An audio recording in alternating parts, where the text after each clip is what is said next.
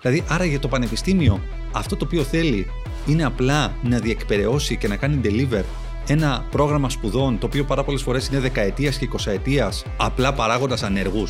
Απλά παράγοντας ανθρώπους οι οποίοι δεν έχουν καν τον τρόπο και δεν τους έχει διδαχθεί ο τρόπος με τον οποίο θα ψάξουν μια δουλειά και θα πάνε σε μια συνέντευξη. Αλήθεια τώρα. Καλησπέρα και καλώς ήρθατε σε ένα ακόμα απλά και ανδρικά. Είμαι ο Σπύρος και έχω όπως πάντα δεν βλέπουμε τον Χρήστο και το Θέμη. Καλησπέρα, παιδιά. Καλησπέρα. Και σήμερα έχουμε ένα εκλεκτό καλεσμένο, Κωνσταντίνος Κίτσιος. Καλησπέρα, Κωνσταντίνο. Καλησπέρα, καλησπέρα. Καλώς ήρθες. Regeneration. Όλα. Τι είναι το Regeneration; Τι είναι το Regeneration, τι έχεις καταλάβει εσύ; Θα μας τα πεις μετά το intro. Πάμε intro. Καλώς όρισες στην εκπομπή του Men of Style απλά και ανδρικά. Είμαι ο Σπύρος και θα είμαι ο κοδεσπότης σας στη μοναδική εκπομπή στην Ελλάδα που βλέπει τα πράγματα από ανδρική σκοπιά. Φλερτ, σχέσεις, ανθρώπινη συμπεριφορά, ανδρική αυτοβελτίωση, αλλά και απίστευτο χιούμορ και φοβερή καλεσμένη. Κάτσε αναπαυτικά και απόλαυσε. Κωνσταντίνε, σε ευχαριστούμε πάρα πολύ που είσαι εδώ. Πες μας μερικά πράγματα για σένα και για το πολύ ωραίο έργο που κάνετε, που έχω καταλάβει ότι δημιουργείτε, δημιουργείτε τους κατάλληλους εργαζόμενους για τις μεγάλες επιχειρήσεις. Ισχύει. Ε, στο, στο περίπου. Κατά πρώτον, να, να ευχαριστήσω για την πρόσκληση. Να Είναι, σας καλά. είναι, είναι πολύ τη- τιμητική και το απολαμβάνω πολύ. Οπότε από, τα, από το screen του YouTube βρέθηκα και εγώ εδώ πέρα σε αυτό το, το πολύ όμορφο στούντιο. Καλούμε μόνο ανθρώπους που γουστάρουμε, να ξέρεις. Ωραία, χαίρομαι. Χαίρομαι που είμαι ένας από αυτούς. Ε, εύχομαι να, να, να προσδώσουμε αξία στο, στο κοινό μας και Τέλεια, να, να, τέλεια. να γουστάρει πραγματικά και να πούμε απλά και ανδρικά. Έτσι. Ε, οπότε, εγώ, ε, εγώ είμαι ένας άνθρωπος που γεννήθηκε πριν από περίπου 38 χρόνια, καλοκαίρι του, του 82. Α, απολάμβανε μια ζωή πολύ, πολύ, πολύ το φαγητό, α, την ταχύτητα, ε, κατά περιόδους το μπάσκετ και τον Παναθηναϊκό. Ωραίος. Οι μισοί ήδη έχουν αλλάξει. Ναι, ναι. Dislike Οι μισοί, από ναι, ναι, dislike. Κάντε like. Δώ- δώ- δώ- Δώστε πόνο τώρα. δώ- Δώστε πόνο, δώστε πόνο. Ε, οπότε ε, έχω σπουδάσει marketing με δεύτερο πτυχίο στη διοίκηση επιχειρήσεων και μεταπτυχιακό με έμφαση στο marketing. Ό,τι Ωραίο. δηλαδή δεν πρέπει να κάνει πλέον ένας νέος πτυχιούχος. Δηλαδή κάτι το οποίο να είναι εξειδικευμένο μόνο σε ένα τομέα. Άντε, Άρα, ρε. εγώ το, ξέρεις, το, το παλιό 2000-2005 υπήρχε η full ανάγκη για εξειδίκευση, άρα κάναμε deep dive, βουτάγαμε πάνω σε μια συγκεκριμένη τεχνολογία ή σε ένα συγκεκριμένο expertise. Ε, τώρα χρειάζονται πολυεπίπεδες ε, γνώσεις, γι' αυτό και λέω ότι είναι απαρχαιωμένος σε αυτό το, αυτό το στυλ α, σπουδών. Ε, ε, επαγγελματικά γύρω στα 14-15 χρόνια στο, στο business, σε corporate περιβάλλον κατά κύριο λόγο, με θέσεις εξωστρέφειας, α, ε, sales, ε, business development, το ίδιο είναι αυτό, απλά το Ναι, μπασταρδεύουμε ναι, ναι. και το λέμε λίγο καλύτερα το business development. Ε, πιο- πιο καλή σάλτσα Ναι, ναι, είναι. έτσι, έτσι, έτσι. Marketing και τα λοιπά. Ε, και ο δρόμος ε, πριν από τέσσερα χρόνια με έβγαλε σχετικά από το corporate και με πήγε σε, ένα, σε μια πρωτοβουλία η οποία προσφέρει τεράστιο κοινωνικό αποτύπωμα. Ε, τίνει χείρα βοηθείας στους νέους της χώρας μας σε μια πολύ κρίσιμη περίοδο, ε, παρατεταμένη κρίσιμη περίοδο α, και τους βοηθούμε ουσιαστικά να κάνουν τα πρώτα τους ε, επαγγελματικά βήματα στη χώρα, μένοντας στη χώρα, προσφέροντας υπεραξία σε εταιρείες, όχι μόνο στις μεγάλες, Άρα προετοιμάζουμε τα, τα ταλέντα α, του τώρα και του αύριο α, για όλο το οικοσύστημα των επιχειρήσεων στην Ελλάδα, επενδύοντας πάρα πολύ στην μεταπανεπιστημιακή τους εκπαίδευση. Αυτό είναι το, το κύριο μυστικό, αν θέλεις, του, του Regeneration και ο λόγος επιτυχίας τους. Είναι ότι μετά από μια πολύ σκληρή διαδικασία αξιολόγησης νέων πτυχιούχων, α, τους καλυμπράρουμε, αν θέλεις, σε άπτα στα ελληνικά, α, με, τα, με αυτές τις γνώσεις, τις ήπιες αλλά και τις τεχνικές γνώσεις που χρειάζονται για να γίνουν ακόμα περισσότερο ελκυστικοί για την αγορά εργασίας και να μπορέσουμε να, κάνουμε, να ρίξουμε αυτές τις γέφυρες που δεν υπάρχουν αυτή τη στιγμή μεταξύ του οικοσυστήματος των νέων πτυχιούχων και των επιχειρήσεων. Οπότε ένας άνθρωπος της αγοράς οδηγεί μια πρωτοβουλία, είστε μη κερδοσκοπικοί. Σωστό. Από ό,τι ξέρω, ωραία. Ε, και βοηθάει ανθρώπους, βοηθάει ας πούμε φοιτητές να γίνουν πιο ελκυστικοί στην αγορά. Σωστό. Ε, Σε μια φάση ενεργείας. Γιατί να το κάνετε εσεί αυτό; Ναι. Δεν υπάρχει κάποιος άλλος να το κάνει. Δεν υπάρχει, ας πούμε, κράτος, δομές, πανεπιστήμια. Ε, κα- καλή ερώτηση. Ε, υπάρχουν δομές. Ε, απλά χρειάζονται, χρειάζονται υποβοήθηση. Ε, και το λέω όσο πιο... Σε μαλακός αυτό. Ε, δεν- ευγενικά μπορείς. όσο, όσο πιο ρεαλιστικά και ευγενικά μπορώ. Ναι, υπάρχουν πάρα πολλά περιθώρια βελτίωσης και αν, και αν με ρωτάτε, θα ήθελα μετά από κάποια χρόνια το Regeneration να μην χρειάζεται στην ελληνική κοινωνία. Θα ήθελα να είμαστε άχρηστοι πλέον. Παρακαλάω να είμαστε άχρηστοι. Για το καλό του, της χώρας, το καλό των νέων, το καλό των επιχειρήσεων. Ε, Όμως αυτή τη στιγμή χρειάζεται μια υποβοήθηση. Και ειδικά στο κομμάτι των νέων. Όπου ο νέος ξέρεις, δεν έχει κάνει το, το networking του ακόμα, δεν έχει portfolio στα χέρια του, δεν έχει διαγράψει χιλιόμετρα, οπότε είναι πάρα πολύ σημαντικό το πώς θα μπορέσει να βάλει τα πόδια του μέσα στο business.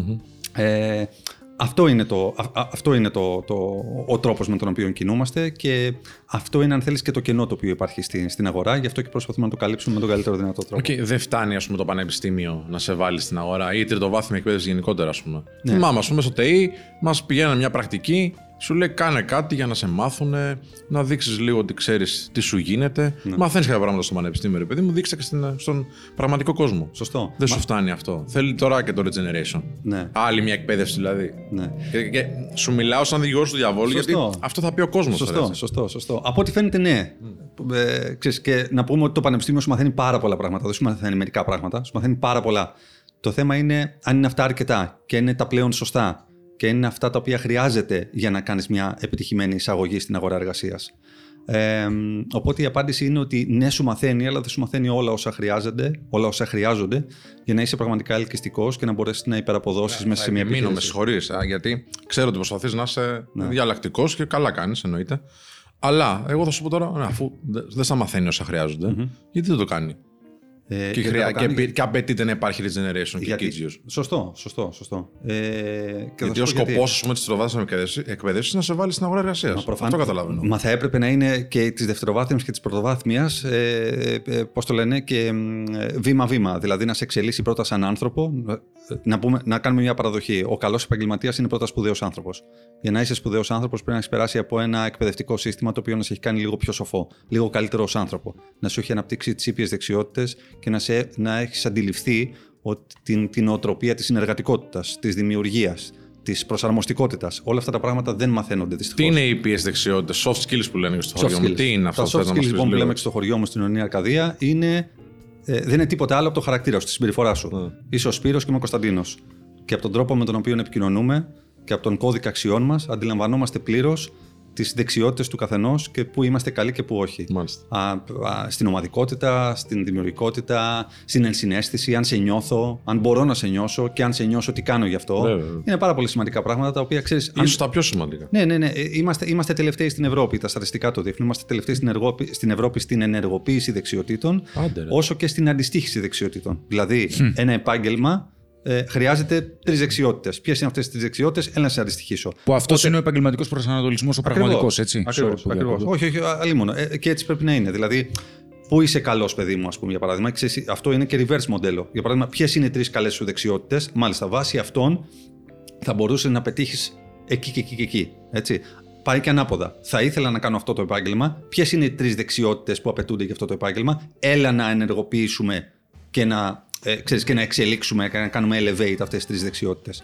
Αυτό το πράγμα λοιπόν δεν γίνεται. Δεν γίνεται ε, με, με ένα συγκεκριμένο πρόγραμμα σπουδών, δεν γίνεται στοχευμένα, δεν, δεν γίνεται μεθοδικά. Πράγμα το οποίο σημαίνει ότι οι νέοι μας μένουν πίσω σε αυτό το κομμάτι. Είναι απλό, γιατί το παρουσιάζεις απλό. Είναι απλό για να γίνει αυτό. Ε, απλό για να μπει στην, στην εκπαίδευση. Ναι, ας πούμε για να μπει στην εκπαίδευση. Ναι. Ε... Στην τριτοβάθμια, τη δημόσια, ας πούμε. Ναι. Και την ιδιωτική, αλλά μιλάμε τώρα για το γυμνάσιο, λύκειο, πανεπιστήμιο. Ναι τα πράγματα πάντα είναι απλά. Mm. Και είναι θέμα απόφασης και θέλησης.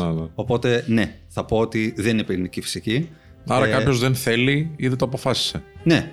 Το ξέρει. Ε, ναι, όλοι, όλοι το, το γνωρίζουμε. Απλά, είναι, απλά ξέρεις, κάποια πράγματα κινούνται λίγο πιο αργά, κάποια πράγματα ε, πάρα πολλές φορές είναι, είναι δύσκολο να, αλλάξουμε, να αλλάξουν. Υπάρχει μεγάλη αντίσταση στην αλλαγή από, από πάρα πολλές μεριές. Ε, το, η αλλαγή της τριτοβάθμιας εκπαίδευσης είναι πολύ παραγωγική και πολύ επίπεδη. Δεν είναι ένα κουμπί. Μακάρι να ήταν ένα κουμπί. Τότε θα μπορούσαμε πραγματικά να κατηγορήσουμε ε, κόσμο και κοσμάκι γιατί δεν έχει πατηθεί το ένα κουμπί. Ε, ε, υπάρχουν ε, βήματα τα οποία γίνονται προς τα εκεί. Ε, θα μπορούσαν να γίνονται πιο γρήγορα. Αλλά σίγουρα μέχρι να φτάσουμε σε εκείνο το σημείο, πρωτοβουλίες όπως το Regeneration, το οποίο αυτό προσπαθεί να κάνει, είναι να φέρει στην επιφάνεια τις ήπιες δεξιότητες, το χαρακτήρα, την οτροπία που χρειάζεται να έχει ένας νέος πτυχιούχος για να μπορεί να είναι ελκυστικός απέναντι στον εργοδότη του, στον πρώτο, στον δεύτερο ή στον τρίτο, προκειμένου να μπορέσουμε αυτά τα παιδιά να τους δώσουμε το δρόμο για μια υγιή καριέρα. Όχι απαραίτητα λαμπρή πάρα πολλές φορές, με γκλίτερ και με πυροτεχνηματα αλλά υγιή. Η υγιής καριέρα είναι η καριέρα η οποία συνειδητά μπαίνεις σε μια εταιρεία, κάνεις αυτό το οποίο αγαπάς, ή νομίζεις ότι αγαπάς πάρα πολλές φορές. Μμμ. Και δεν Ναι, είναι κακό να εντάξει. νομίζεις ότι αγαπάς Μπορεί και, να να αλλάξει το- νόμιο και να το κάποια στιγμή. αμφισβητείς. Ναι, ναι, ναι. Είναι όπως οι σχέσεις μας, ας πούμε, για Βέβαια. παράδειγμα. Έτσι. Α, και να, να, να, να κοιμάσαι λίγο πιο ήρεμος το βράδυ και να ξυπνάς λίγο πιο χαμογελαστός την επόμενη μέρα το πρωί. Αυτό να είναι, γουστάρεις να αυτό πας είναι στο μια γραφείο σου. υγιής, Ναι. ναι, ναι, είναι μια υγιής καριέρα και είναι και μια υγιή ζωή. Ωραία. Ε, Θες να το κάνουμε λίγο πιο πρακτικό, γιατί οκ, Ναι, ναι. να μην βρίσκουμε το δαίμονα. Εντάξει, ο, το δαίμονα, ο δαίμονας τώρα στο πανεπιστήμιο όντως υπάρχει, μπορεί να γίνουν κάποια πράγματα καλύτερα. Πάμε να δούμε εμείς τι μπορούμε να κάνουμε. Οι άνθρωποι που μας βλέπουν δηλαδή. Σωστά. Γιατί εμείς το ξεπεράσαμε τώρα το πανεπιστήμιο Άστα και να το πάμε. καιρό. Εντάξει, μας έχουν πέσει και τα μαλλιά. λοιπόν, πες μας, σε παρακαλώ, πώς μπορεί κάποιος να έρθει σε επαφή μαζί σας και τι είναι αυτό που εν τέλει θα κάνετε ή τι μπορεί να κάνει και μόνος του σε ένα δεύτερο επίπεδο; Κοίτα, εμείς έχουμε, εμείς έχουμε, ένα, μια, έχουμε προγράμματα. Κατά πρώτον μπορεί να μας βρεις στα social media, έτσι, το, στο Regeneration και στο Facebook και στο Instagram και στο LinkedIn και στο site μας Υπάρχουν regen- από κάτω. regeneration.gr οπότε είναι πάρα πολύ εύκολο. Ε, είμαστε καλωδιωμένοι 24-7, είμαστε μια μικρή αλλά πολύ παθιασμένη ομάδα οπότε σε κάθε κάλεσμα νέου είμαστε πάντα εκεί.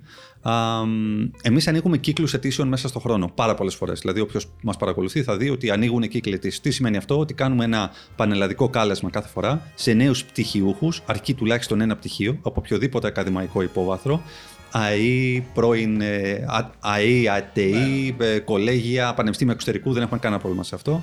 Ε, μέχρι 29 ετών, που έχουν από 0 έως 3 χρόνια προπηρεσία και έχουν κάποιες εξωακαδημαϊκές δραστηριότητες. Πολύ σημαντικό αυτό. Κινητοποίηση. Παιδιά τα οποία είναι σε εγρήγορση. Έχουν Τι ασχολ... σημαίνει αυτό, πες μας. έξω Παράδειγμα. Έξω...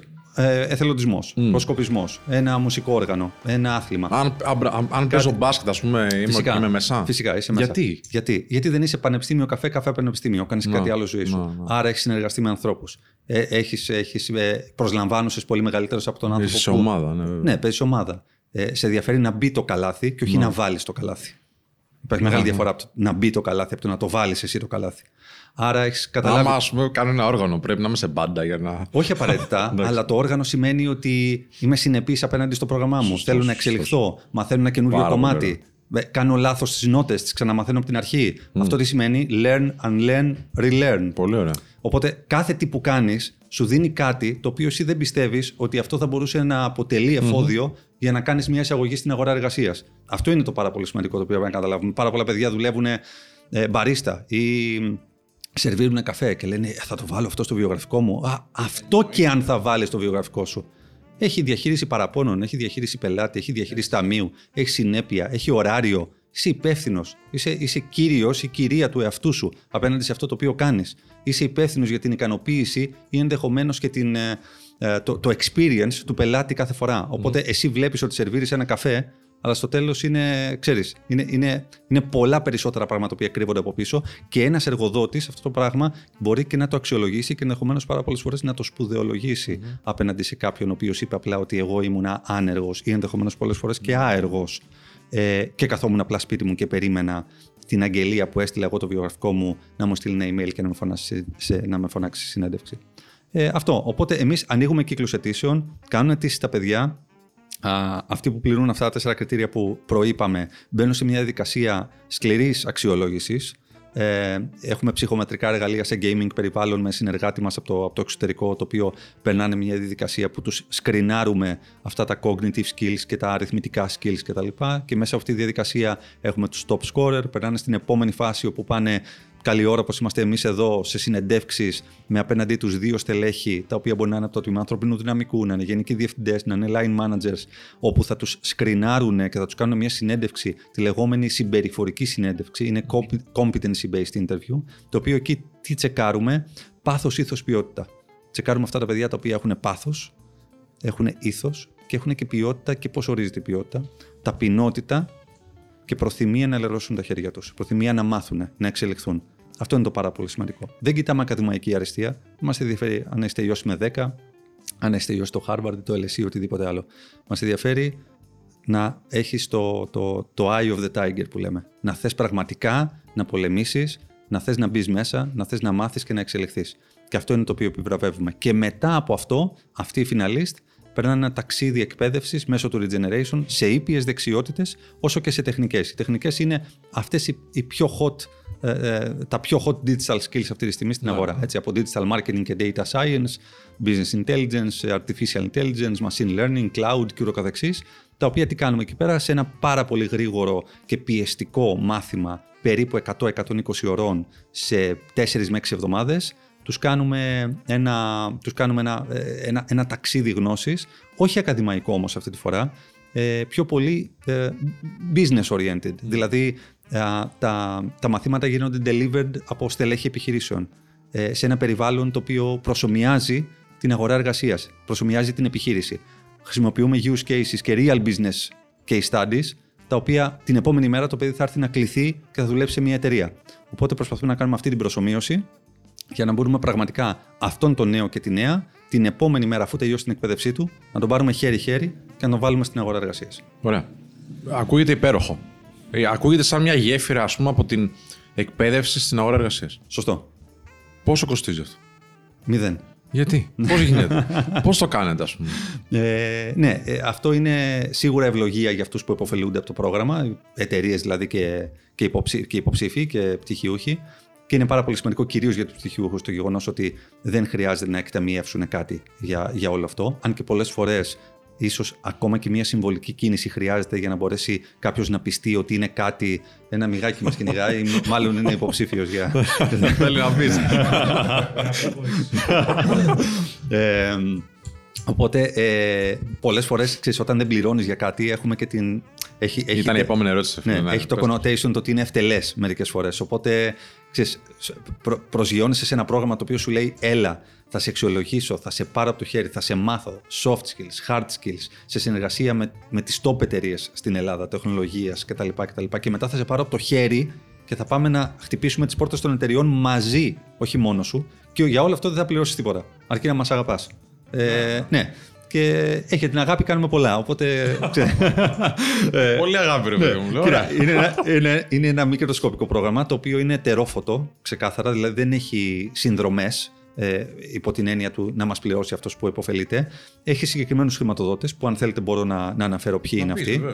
Ε, είναι, είναι η Coca-Cola ελλας είναι το Coca-Cola Foundation, το οποίο είναι το φιλανθρωπικό ίδρυμα της Coca-Cola στην Αμερική, το Ίδρυμα Σταύρος Νιάρχος και το The Hellenic Initiative, η Ελληνική Πρωτοβουλία. Η Ελληνική Πρωτοβουλία είναι η μεγαλύτερη δράση της διασποράς μας στο εξωτερικό. Δηλαδή, οι expats, έτσι, οι Έλληνες του εξωτερικού, μέσα από δράσεις που κάνουν, συλλέγουν χρήματα και τα στέλνουν πίσω στην Ελλάδα σε φορείς και σε πρωτοβουλίες οι οποίες προσπαθούν να συνεισφέρουν στην οικονομία και στην κοινωνία. Ε, έτσι λοιπόν, μέσα από, αυτήν, από, αυτή, από, από αυτούς του τέσσερις βασικούς και μεγάλες συνεργασίες που έχουμε με την Τράπεζα Πυραιός, με τον Όμιλο Τιτάνα και τη Microsoft, ε, καταφέρνουμε ε, να, να, να αναλαμβάνουμε όλα τα κόστη τα οποία χρειάζεται μέσα στον χρόνο για να μην χρειάζεται καμία εταιρεία ή κανένας νέος να, να δίνει κάποια χρήματα για όλο αυτό το οποίο προσφέρουμε. Συγχαρητήρια για το έργο και βέβαια και τις εταιρείες που ασχολούνται και δίνουν ε, τον οβολό τους βέβαια για να συντηρηθεί όλο αυτό. Και θέλουμε κι άλλο, έτσι. Δηλαδή, ναι. είμαστε ένα, θέλουμε κι άλλο. Είναι ένα πρόγραμμα το οποίο πραγματικά εν μέσω COVID ε, αξίζει να αναφερθεί ότι εν μέσω COVID ε, και δύο γενικευμένων lockdowns είχαμε 20% αύξηση προσλήψεων. Οπότε όταν, όταν η ενεργεία ανέβαινε, το Regeneration συνέχιζε ε, να ματσάρει νέους μέσα σε εταιρείες και είχαμε σχεδόν 40% μείωση χρηματοδότησης. Ε, οπότε είναι, δηλαδή, είναι το αντιστρόφω ανάλογο. Άρα μπορείτε φορές. και με λιγότερα αυτό που ναι, Μπορούμε και με λιγότερα. Βέβαια, δε, δε θα, Τι άλλο θα κάναμε. Γι' αυτό έχω ντυθεί καλά για να μην δείχνω τις σουλές που έχω και τα, και τα μαστιγώματα. Αλλά εντάξει, ναι, ναι. Όχι, σε πειράζω. Το θέμα είναι να, να δώσουμε στον κόσμο τώρα να καταλάβει που ίσως δεν είναι από τέτοια περιβάλλοντα ότι ε, εσείς ματσάρετε ανθρώπους που με, με τα όνειρά τους, με τις καριέρες δηλαδή που πραγματικά θα θέλανε. Ναι, έτσι. Ναι. Αλλά κάνετε και από την άλλη, γιατί και έχουμε πάνω πάλι το Γιώργο Διαβολού, ένα vetting υποψηφίων δηλαδή. Τους φτιάχνετε για να δουλεύουν σε ένα περιβάλλον το οποίο σου λέει ότι ξέρεις τι, θέλω κι άλλα. Δηλαδή δεν είμαι αρκετός όταν βγω από το πανεπιστήμιο. Δηλαδή, τι άλλο πρέπει να κάνω; Ναι. Αυτή είναι μια ερώτηση τώρα που εύλογα μπορεί να έχει κάποιος. Ναι, και, και μπορώ να είμαι disruptive σε αυτήν δηλαδή, την απάντηση. Έχω πάρει πτυχίο, ρε φίλε. Δηλαδή, έχω περάσει όλα αυτά τα χρόνια στην εκπαίδευση. Ναι. Τι ε... άλλο χρειάζεσαι ας πούμε, για να δουλέψω να βγάλω ένα αξιοπρεπή μισθό. Ναι. Ε, δεν είναι μόνο το πτυχίο. Δεν είναι μόνο το πτυχίο. Ε, πλέον έτσι, τα πράγματα κινούνται πολύ πιο γρήγορα από το παρελθόν. Ένα πτυχίο δεν προλαβαίνει τις τεχνολογικές εξελίξεις. Ακόμα και αν αυτό το πτυχίο είναι από ένα πανεπιστήμιο εξωτερικού. Τα πράγματα αλλάζουν ραγδαία. Ε, γράφεται ένας καινούριος κώδικας ζωής πλέον. Ο κώδικας στο κομμάτι της τεχνολογίας. Ε, μετά από περίπου 8 χρόνια θα υπάρχουν επαγγέλματα που σήμερα ούτε καν τα γνωρίζουμε. Ε, το AI είναι εδώ. ε, τα robots δεν θα έρθουν να μας φάνε τη ζωή, να μας πάρουν τις δουλειές. Έρχονται να κάνουν optimize τις παλιές ιδέες. Γι' αυτό και χρειαζόμαστε δημιουργικούς ανθρώπους να παράξουν νέες ιδέες, οι οποίες μπορεί να γίνουν optimized μετά από κάποια χρόνια πάλι από την τεχνολογία. Οπότε τα κομμάτια της δημιουργικότητας, τα κομμάτια της ενσυναίσθησης, της ομαδικότητας, mm. της προσαρμοστικότητας, της κριτικής σκέψης σε πάρα πολλά πανεπιστήμια της Ελλάδος, πλήστα, στα πλήστα, ε, δεν έχει δουλευτεί αρκετά. Και αυτό είναι το νούμερο ένα πράγμα το οποίο ζητάει η αγορά εργασίας από τους νέους. Κανένας νέος δεν κρατάει στα χέρια του την παγκόσμια πατέντα στο κομμάτι της τεχνητής νοημοσύνης. Αν την κρατούσε, δεν θα ήταν εδώ. Θα ήταν στο Silicon Valley. ενταξει Άρα, τι θέλει ένας εργοδότης από ένα νέο, Θέλει θετικότητα. Θέλει χαμόγελο. Θέλει disruptive ideas. Θέλει ομαδικότητα. Θέλει όρεξη. Να μπει μέσα και να τα αλλάξει όλα. Ακόμα και αν αυτά τα όλα που θέλει να αλλάξει είναι λάθος. Δεν πειράζει. Είναι τέλειο να κάνεις λάθη, ειδικά όταν είσαι νέος. Δείχνει ότι προσπαθείς από το να είσαι αδρανής. Οπότε όλα αυτά τα πράγματα είναι mentality, είναι νοοτροπία, είναι way of thinking. Και αυτό το πράγμα δεν είναι κάτι το οποίο ενεργοποιείται και γαλουχείται μέσα στα πανεπιστήμια. Δεν θα μιλήσω για τις εξαιρέσεις. Θα μιλήσω για την πλειονότητα αυτή τη στιγμή. Άρα, προφανώς, στο λόγο μου, αδικό κάποιους καθηγητές και κάποια τμήματα τα οποία το κάνουν. Και ξέρω ότι το κάνουν. Απλά εδώ είμαστε για να αλλάξουμε το ρου της ιστορίας με κάποιο τρόπο.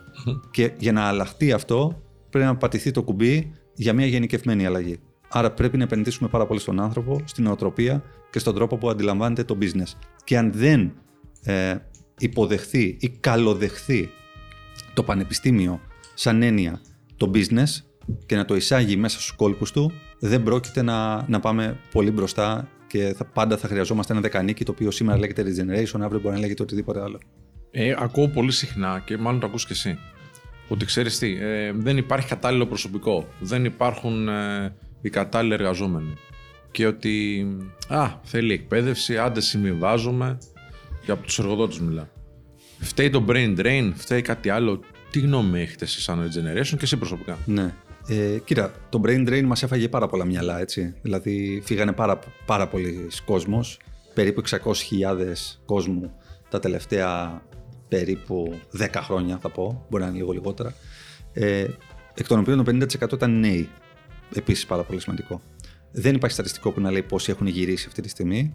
Ε, Επίσης έχει μειωθεί αρκετά. Δηλαδή η, η ροή, ας πούμε, η διαρροή των ταλέντων έχει μειωθεί, αλλά μας πήρε πάρα πολύ κόσμο.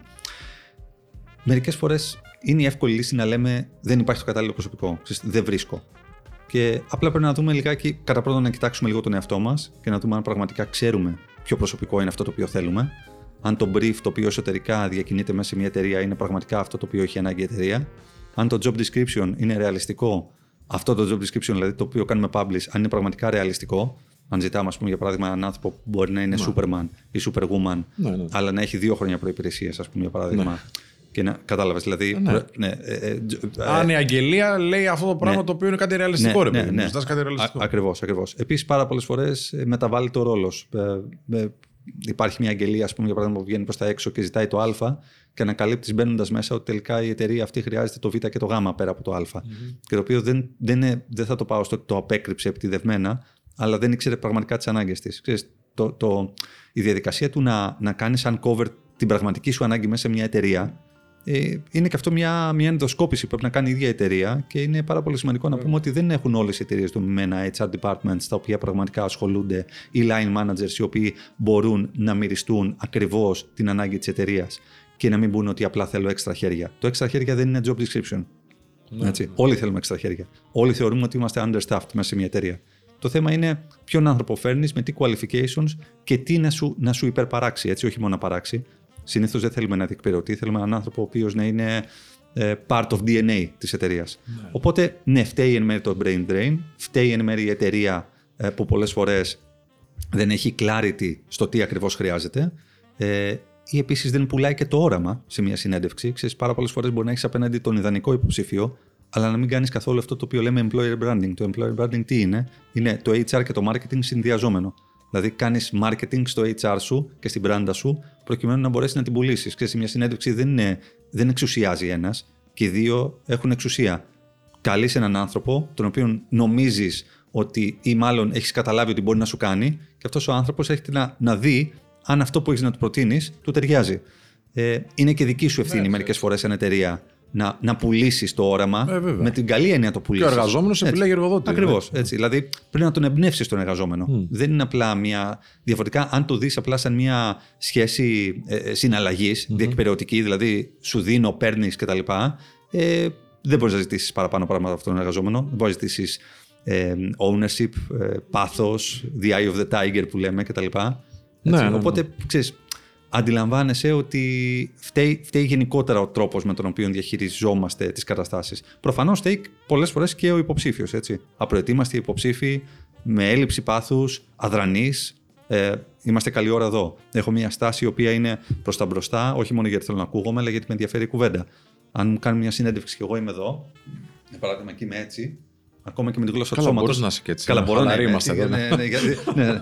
Εγώ το- το λέω- Δεν θα το παρεξηγήσουμε. το λέω- το λέω- Ε, θα θα ακούγεσαι αρχίσει απλά. συνέντευξη μάλλον και όχι... Το λέω γιατί ξέρεις, μετά το regeneration μπορεί να με χρειαστείτε, ρε παιδί μου, γι' αυτό. Ναι. Ε, οπότε, Ευχάριστος, φίλε, ε, ο- ο- οπότε, ναι, ξέρεις, είναι, είναι πολυπαραγωγική η επιτυχία, αλλά και η αποτυχία πολλές φορές. Ε, καταλαβαίνω ότι δεν δίνω μια ξεκάθαρη απάντηση, αλλά είναι όσο πιο ξεκάθαρη γίνεται, γιατί όντως πάρα πολλές φορές ο λόγος που δεν υπάρχει το κατάλληλο προσωπικό είναι γιατί διάφοροι παράγοντες μέσα στην εξισωσή έχουν φερθεί λάθος. Οπότε η λύση είναι ας πούμε, να κοιτάξουμε λίγο πιο ενδοσκοπικά και οι εργαζόμενοι και οι εργοδότες τι ζητάμε και τι προσφέρουμε. Σωστό, ακριβώς αυτό. Αν κάποιος άνθρωπος πάει σε μια εταιρεία η οποία δεν έχει ακριβώς σαφές το όραμά της και εκείνος προκύψει ότι ξέρεις κάτι, ναι, σου φανερώνω μια ανάγκη που μπορεί να είχες. Δεν είναι προσφορά για την εταιρεία.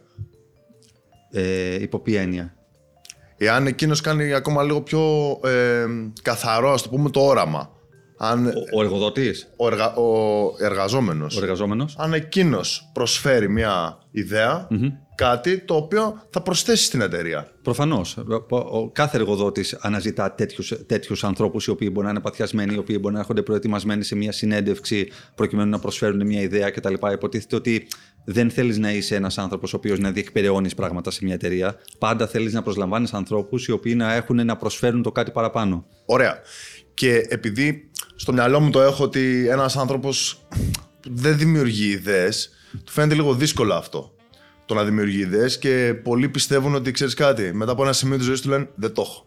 Δεν θα δημιουργήσω εγώ ρε παιδάκι μου, δεν, είμαι, κάνω άλλη δουλειά. Είμαι για να κάνω αυτό που θα μου πούνε. Υπάρχει κάποιος τρόπος ή δείχνετε εσείς κάποιον τρόπο που να μπει ο άνθρωπος σε μια τέτοια διαδικασία έτσι ώστε να γίνει πιο δημιουργικός; Ε, κοίτα, το κομμάτι της δημιουργίας έχει να κάνει πάρα πολύ και με το κομμάτι της καρδιάς. Αν δεν νιώθεις, δεν θα δημιουργήσεις. Ε, μπορεί να μην νιώθει, άρα μαθαίνετε να νιώθει κάποιος. αν, πρόσεξε, αν δεν νιώθει, δεν είναι το κατάλληλο περιβάλλον για να νιώσει. Μπορεί να μην- μην έχει μάθει να νιώθει. και, σε επαφή με το συνέστημα. Ναι. Να, να, με το, να με το Ναι. ε, διαχειρίζεται. ναι, και, και ναι και όχι. Τώρα πά- πάμε σε μια πολύ συγκεκριμένη περίπτωση που δεν μπορώ να σου πω ναι ή όχι σε αυτό το πράγμα. Πάντως ξέρω ότι όταν έχω δει δηλαδή ανθρώπους να, να μεγαλουργούν από θέσεις που ήταν μισοσκότεινες και μαύρες, να βρίσκονται σε ένα περιβάλλον το οποίο να, να μπορούν να, μεγα- να μεγαλουργήσουν χωρίς κάποιος να τους το πει, μόνο και μόνο επειδή υπήρχε έφορο έδαφος και επειδή η καρδιά τους χτύπησε λίγο πιο δυνατά. Ε, επειδή είμαστε στο τέλος της ημέρας άνθρωποι και συνεργαζόμαστε με ανθρώπους, έχει πάρα πολύ μεγάλη σημασία να μπορείς να κάνεις connect με τον άνθρωπο που είναι δίπλα σου. Και μπορεί το όλο το οικοσύστημα της εταιρείας να το ενισχύει αυτό το πράγμα, αλλά να δουλεύεις μέσα σε μια ομάδα όπου να μην μπορεί να συνοηθείς με τους δύο-τρεις ανθρώπους που είναι η βασική σου οικογένεια μέσα στην ημέρα. Αν λοιπόν συμβαίνει αυτό το πράγμα, αντιλαμβάνεσαι ότι τα πράγματα γίνονται πολύ πιο δύσκολα και το δημιουργικό σου πνεύμα μάλλον αρχίζει και υποβαθμίζεται και καταβαραθρώνεται. Οπότε αυτό το οποίο λέω συνήθως είναι ότι Α μην επιμένουμε να μένουμε σε εταιρείες μόνο και μόνο επειδή μπορεί να νιώθουμε ανασφαλείς ή μπορεί να μην θέλουμε να βγούμε από τη ζώνη άνεσής μας. Α κυνηγάμε το όραμά μας, ας κυνηγάμε αυτό το οποίο θέλουμε, ας πάμε λιγάκι τον ημένα αυτής της ζώνης άνεσης, το οποίο μετά από αυτό έρχεται ο φόβος, προφανώς, υπάρχει το fear zone, το growth zone, το learning zone. Έτσι. Ε, οπότε α, α, αυτή, είναι, αυτή είναι η άποψή μου σχετικά με αυτό. Πόσο εύκολο είναι να ζει κάποιος συνέχεια με αμφιβολία; Ε, πο- πολύ δύσκολα, αλλά ξέρεις, κάποια στιγμή πρέπει να σταθεροποιηθείς. Πρέπει και εσύ να συμβαστείς λίγο με τον εαυτό σου και να πεις ότι ξέρεις, για κάποιο χρονικό διάστημα θα πρέπει να δώσω το, το, ξέρεις, το, το benefit of doubt, ας πούμε, για παράδειγμα, και να κάτσω εδώ πέρα και να δω αν μπορώ να ευδοκιμήσω σε αυτό το περιβάλλον. Ε, καταλα... ξέρεις, όλα στη ζωή έχουν να κάνουν με το, με το ποιος είναι ο τελικός στόχος. Το τελικός στόχος τι είναι, είναι να, να είσαι λίγο πιο ήρεμος, είναι να είσαι λίγο πιο αποδοτικός, είναι να, να είσαι λίγο πιο πλούσιος. Τι θες να κάνεις ουσιαστικά; Αν κυνηγάς, ας πούμε, για παράδειγμα, μόνο το χρήμα, προφανώς δεν θα είσαι ποτέ ήρεμος. Προφανώς θα θες να κυνηγάς συνέχεια το κάτι καλύτερο. Ε, οπότε έχει, έχει σημασία, για μένα είναι το, το end goal. Ποιο είναι πάντα το end goal; Άμα η επίτευξή σου όμως έχεις σαν ανταλλακτική αξία το χρήμα, τότε μπορεί να μπερδευτείς. Ε, πότε δεν έχει ανταλλακτική αξία το χρήμα; Όταν δεν σε νοιάζει. Ε, Εσύ, για παράδειγμα, πο, είχες τόσες προσφορές, ξέρω την ιστορία σου. Ναι. Και επέλεξες να είσαι ένα μη καμπάμικρο. Γιατί; Γιατί γούσταρες, φαντάζομαι, το όραμα. Purpose. Εγώ ναι. δουλεύω για το. Αυτό σου λέω. Εγώ δουλεύω για το purpose μου. Ξεκάθαρα. Ναι. Δηλαδή θέλω να πω ότι. Ακριβώς γι' αυτό λέω ότι ανταλλακτική αξία έχει πάντα, αλλά το θέμα είναι σε, στη, στη λίστα των προτεραιοτήτων σου σε ποιο νούμερο είναι. Εξαρτάται και τι ανάγκε σου. Συμφωνώ απόλυτα. Δεν, δεν δουλεύω από χόμπι όμως. Για παράδειγμα, παίζω άμυνα τα τελευταία τέσσερα χρόνια. Mm. Εντάξει. Από legit, επιλογή. Legit, okay. Από Αλλά, επιλογή. Να σου πω κάτι. Ε, κάνετε κάποια αξιολόγηση, σωστά. Ναι. Γιατί ανέφερε και κάτι συγκεκριμένο εδώ πέρα ο Θέμης που συζητήσατε για τη δημιουργικότητα. Ναι. Πρώτα απ' όλα, έχουμε ένα baseline. Δεν μπορείς να διδάξεις σε κάποιον πώς να είναι ποιητής mm-hmm. ή τραγουδιστής. Mm-hmm. Δεν μπορείς να διδάξεις κάποιον πώς να είναι πιο δημιουργικός. Μπορείς να το κάνεις λίγο παραπάνω. Σωστό. Γιατί είναι βιολογία. Το ενεργοποιείς, λίγο, λίγο το ενεργο... ερέθισμα. Ξέρεις, θα είναι πολύ πιο δύσκολο, πολύ πιο επίπονο. Μπορεί να γίνει πιο δημιουργικός. Σωστό. Αλλά με βάση το που μπορεί να γίνει πιο δημιουργικός, υπάρχει περίπτωση να καθορίσει και τη θέση που θα έχει στην εταιρεία που θα πάει. Mm-hmm. Του το λες. Ε, Του λες ότι μπορείς. Δεν ξέρω, σε ρωτάω πολύ. Δεν, δεν, κάνουμε, δεν, κάνουμε τόσο, δεν κάνουμε τόσο καστομιάς. Γιατί αυτό είναι. Μερικές φορές είναι και επικίνδυνο. Mm-hmm. Κατάλαβες τι να σου πω; Εμεί. Εμείς... Ωραία, τέλεια. Τι φανταστικά. αυτό, πολύ καλά πήγε αυτό. Παίρνω ένα generation. Λοιπόν, θέλω να πιστεύω ότι ναι, πήγε πολύ καλά. Λοιπόν, λοιπόν πρόσεχε. Δεν υπάρχει να πάρω έναν έναν άνθρωπο και να του πω ότι εσύ έχεις τόσο level δημιουργικότητας, άρα ταιριάζεις σε αυτή τη θέση. Δηλαδή, θέλω του κόβεις τα πόδια. Ε, και του κόβεις τα πόδια και δεν είναι τόσο puzzle αυτή η ζωή. Δηλαδή, δεν είναι ότι εσύ, ας πούμε, για παράδειγμα, έχεις δύο εκατοστά εσοχή, άρα πρέπει να κουμπώσεις εκεί πέρα. Εγώ ουσιαστικά. Δεν θα πας εσύ ο. Μεγα... Ανοίγεις μεγάλη κουβέντα. Ε, δεν ανοίγω μεγάλη κουβέντα. νέοι, οι νέοι... Εξωστρέφεια υψηλή ευσυνειδησία. That's it. Θα σου πω, θα σου πω. Είναι ξεκάθαρο. Και θέλει και συγκεκριμένο δίκτυο νοημοσύνης. Με αυτά ναι. τα τρία προβλέψεις αν θα γίνεις CEO. Αυτό δεν πρέπει να το πεις. ένα... Αυτό δεν πρέπει να το πεις ένα νέο όμως. Γιατί η πλειοψηφία των νέων είναι ανυπόμονη. Η πλειοψηφία των νέων αυτής της γενιάς θεωρεί ότι είναι πολύ περισσότερο έξυπνη από την προηγούμενη επίσης γενιά. Και αυτή Μήπως η γενιά. Είναι κιόλας. Λόγω πληροφορίας και μεγαλύτερη. Σημασία δεν έχει. Πιο πολύ πληροφορία που εξεργάζονται. Σημασία δεν έχει τι είσαι. Σημασία έχει πώς το διαχειρίζεσαι και το πώς το περνάς στην κοινωνία. Αν το περνάς υπερφύαλα, τότε αδικείς τον εαυτό σου. Ο έξυπνος δεν χρειάζεται να το φωνάζει, χρειάζεται απλά να το αποδεικνύει on the job. Καταλαβες; Φυσικά. Οπότε, και αυτό είναι και το skills. Οπότε, οπότε ξέρεις, work hard, stay humble. Μια ζωή πρέπει να κάνεις αυτό το πράγμα. Μια ζωή πρέπει να δουλεύεις σκληρά και να μένεις ταπεινός, αφήνοντας τα νούμερά σου και τα αποτελέσματά σου να μιλάνε από μόνα τους. Δεν υπάρχει τίποτα πιο όμορφο από αυτό το πράγμα. Δεν χρειάζεται να κράζεις για το τι είσαι και τι κάνεις. Και τίποτα πιο διπλωματικό. Ναι. Ε, Γιατί ναι, ναι. σου λέω ότι κάποιος ε, μπορεί να φαντάζεται ότι θα γίνει σούπερ πετυχημένος.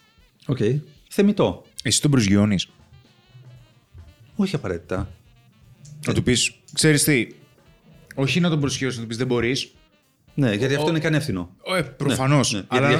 διαχειριζόμαστε και νέα παιδιά, έτσι. Διαχειριζόμαστε τους 45. Yeah. ειδικά ειδικά ο, ο νέος χρειάζεται όνειρο, χρειάζεται σπίθα. Mm. Να, ε, θέμα ενεργοποίησης και κινήτρου, έτσι. Ναι, Αλλά να του πεις, φίλε, κοίτα, του δείχνω το δρόμο. Αυτό που φαντάστηκες θέλει πόνο. Σωστό. Θέλει θυσίες, mm. θέλεις σκληρή δουλειά. Εννοείται. εννοείται, εννοείται. Ναι. Του, του δείχνω το δρόμο. Του δείχνω το δρόμο ο οποίος δεν είναι ένας δρόμος με ροδοπέταλα. Mm. Δεν είναι ένας δρόμος πάντα φωτεινός.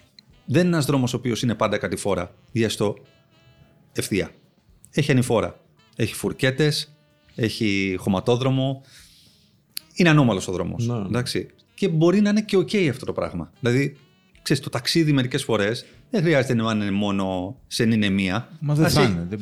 Δεν είναι ταξίδι. Ακριβώς, Οπότε, Εκτός αν είσαι ναρκωμένος. Ναι. και δεν καταλαβαίνεις. ναι, ε, ε, δηλαδή, ξέρεις, απλά πάρα πολλοί νέοι, ε, πάρα πολλοί, όχι, όχι όλοι προφανώς, υπάρχει, υπάρχει ανυπομονησία μεγάλη. Υπάρχει ανυπομονησία και αυτό ε, είναι ένα πρόβλημα της, ε, της, της, της, της νεολαίας μας. Δηλαδή χρειάζεται αυτό το πράγμα να, το, να μείνουμε από πάνω από αυτό. Τι εννοώ, ότι οι νέοι έχουν μεγαλώσει σε μια εποχή, εποχή απόλυτης τεχνολογίας. Ε, η τεχνολογία τι έχει προσφέρει, έχει προσφέρει σε όλες, σε όλες τις εκφάνσεις της ζωής μας, σχεδόν σε όλες τις εκφάνσεις, ε, instant gratification, στιγμία απόλαυση.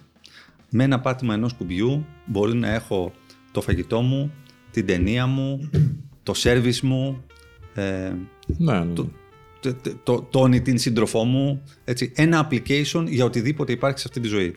Το οποίο παλαιότερα προφανώς και δεν υπήρχε. Δεν είμαι καλά, για παράδειγμα, ανεβάζω ένα story, παίρνω 100 reactions ή likes, οτιδήποτε. Τι κάνω, κάνω connect με τον κόσμο, τι προκαλεί αυτό, εκ, ε, έκρηξη ντοπαμίνης. Εντάξει, άρα νιώθω όμορφα ξαφνικά.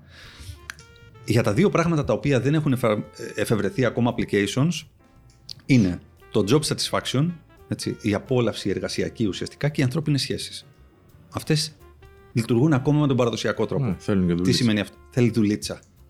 Θέλει δουλίτσα. Θέλει υπομονή, θέλει μεράκι, θέλει φροντίδα, θέλει καθημερινό πότισμα. Οπότε σε αυτό το κομμάτι αυ- η συμβουλή μας για τους νέους είναι υπομονή και επιμονή παράλληλα. Έτσι, δηλαδή κάνουμε ένα back step σε αυτό το πράγμα, κοιτάμε τη γενική εικόνα, επιμένουμε, βάζουμε στόχους, χαράζουμε το μονοπάτι για αυτό τον fucking στόχο και μένουμε loyal στο μονοπάτι που χαράξαμε για τον εαυτό μας.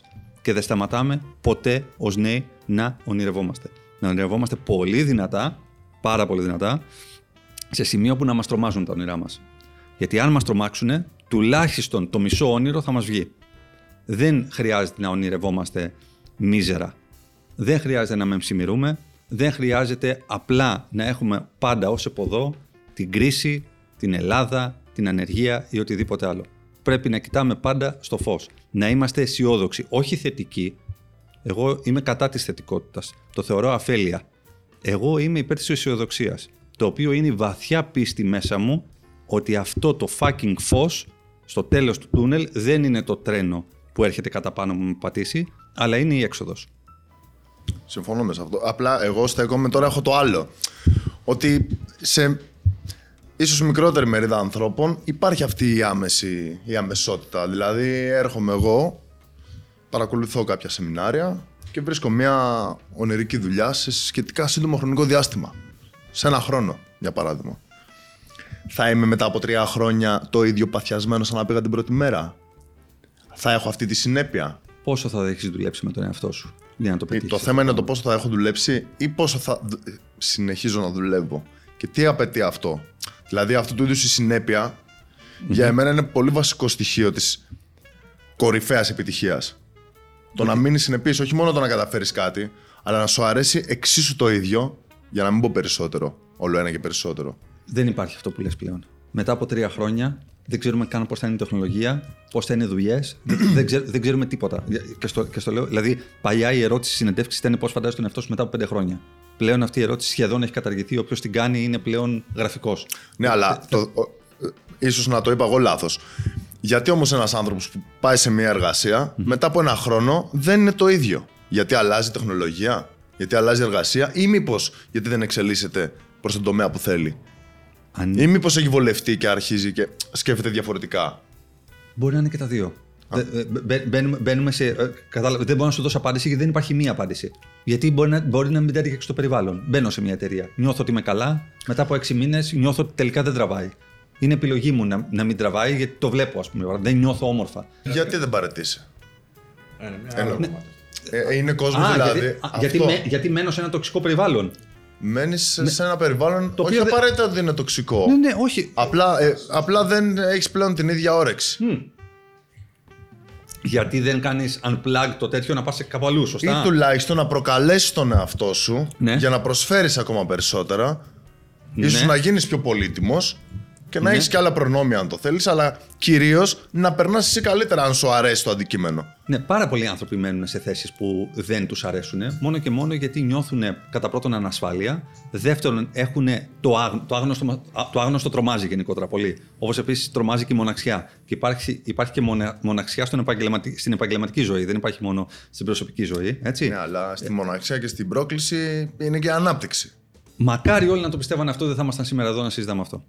Δεν ναι, εγώ συμφωνώ ναι. μαζί σου. Όχι, όχι, αυτό, αυτό, γι' αυτό το λέω έτσι. Μακάρι να γινόταν αυτό το πράγμα. Επίσης, πάρα πολλοί κόσμοι βολεύεται στη ζώνη άνεσης. Η ζώνη άνεσης είναι κάτι το οποίο είναι, είναι ευχή κατάρα. Και εμένα μου αρέσει πάρα πολλές φορές. Να κάθομαι σε μια αγαπημένη μου κίτρινη πολυθρόνα και να κουρνιάζω εκεί πέρα και να είμαι, να είμαι, στο, στο, να είμαι στην παρένθεσή μου. Και να, να μην με νοιάζει τίποτα άλλο. Ούτε growth, ούτε fear, ούτε learning zone, τίποτα, τίποτα. Και να τα γράφω όλα αυτά τα πράγματα.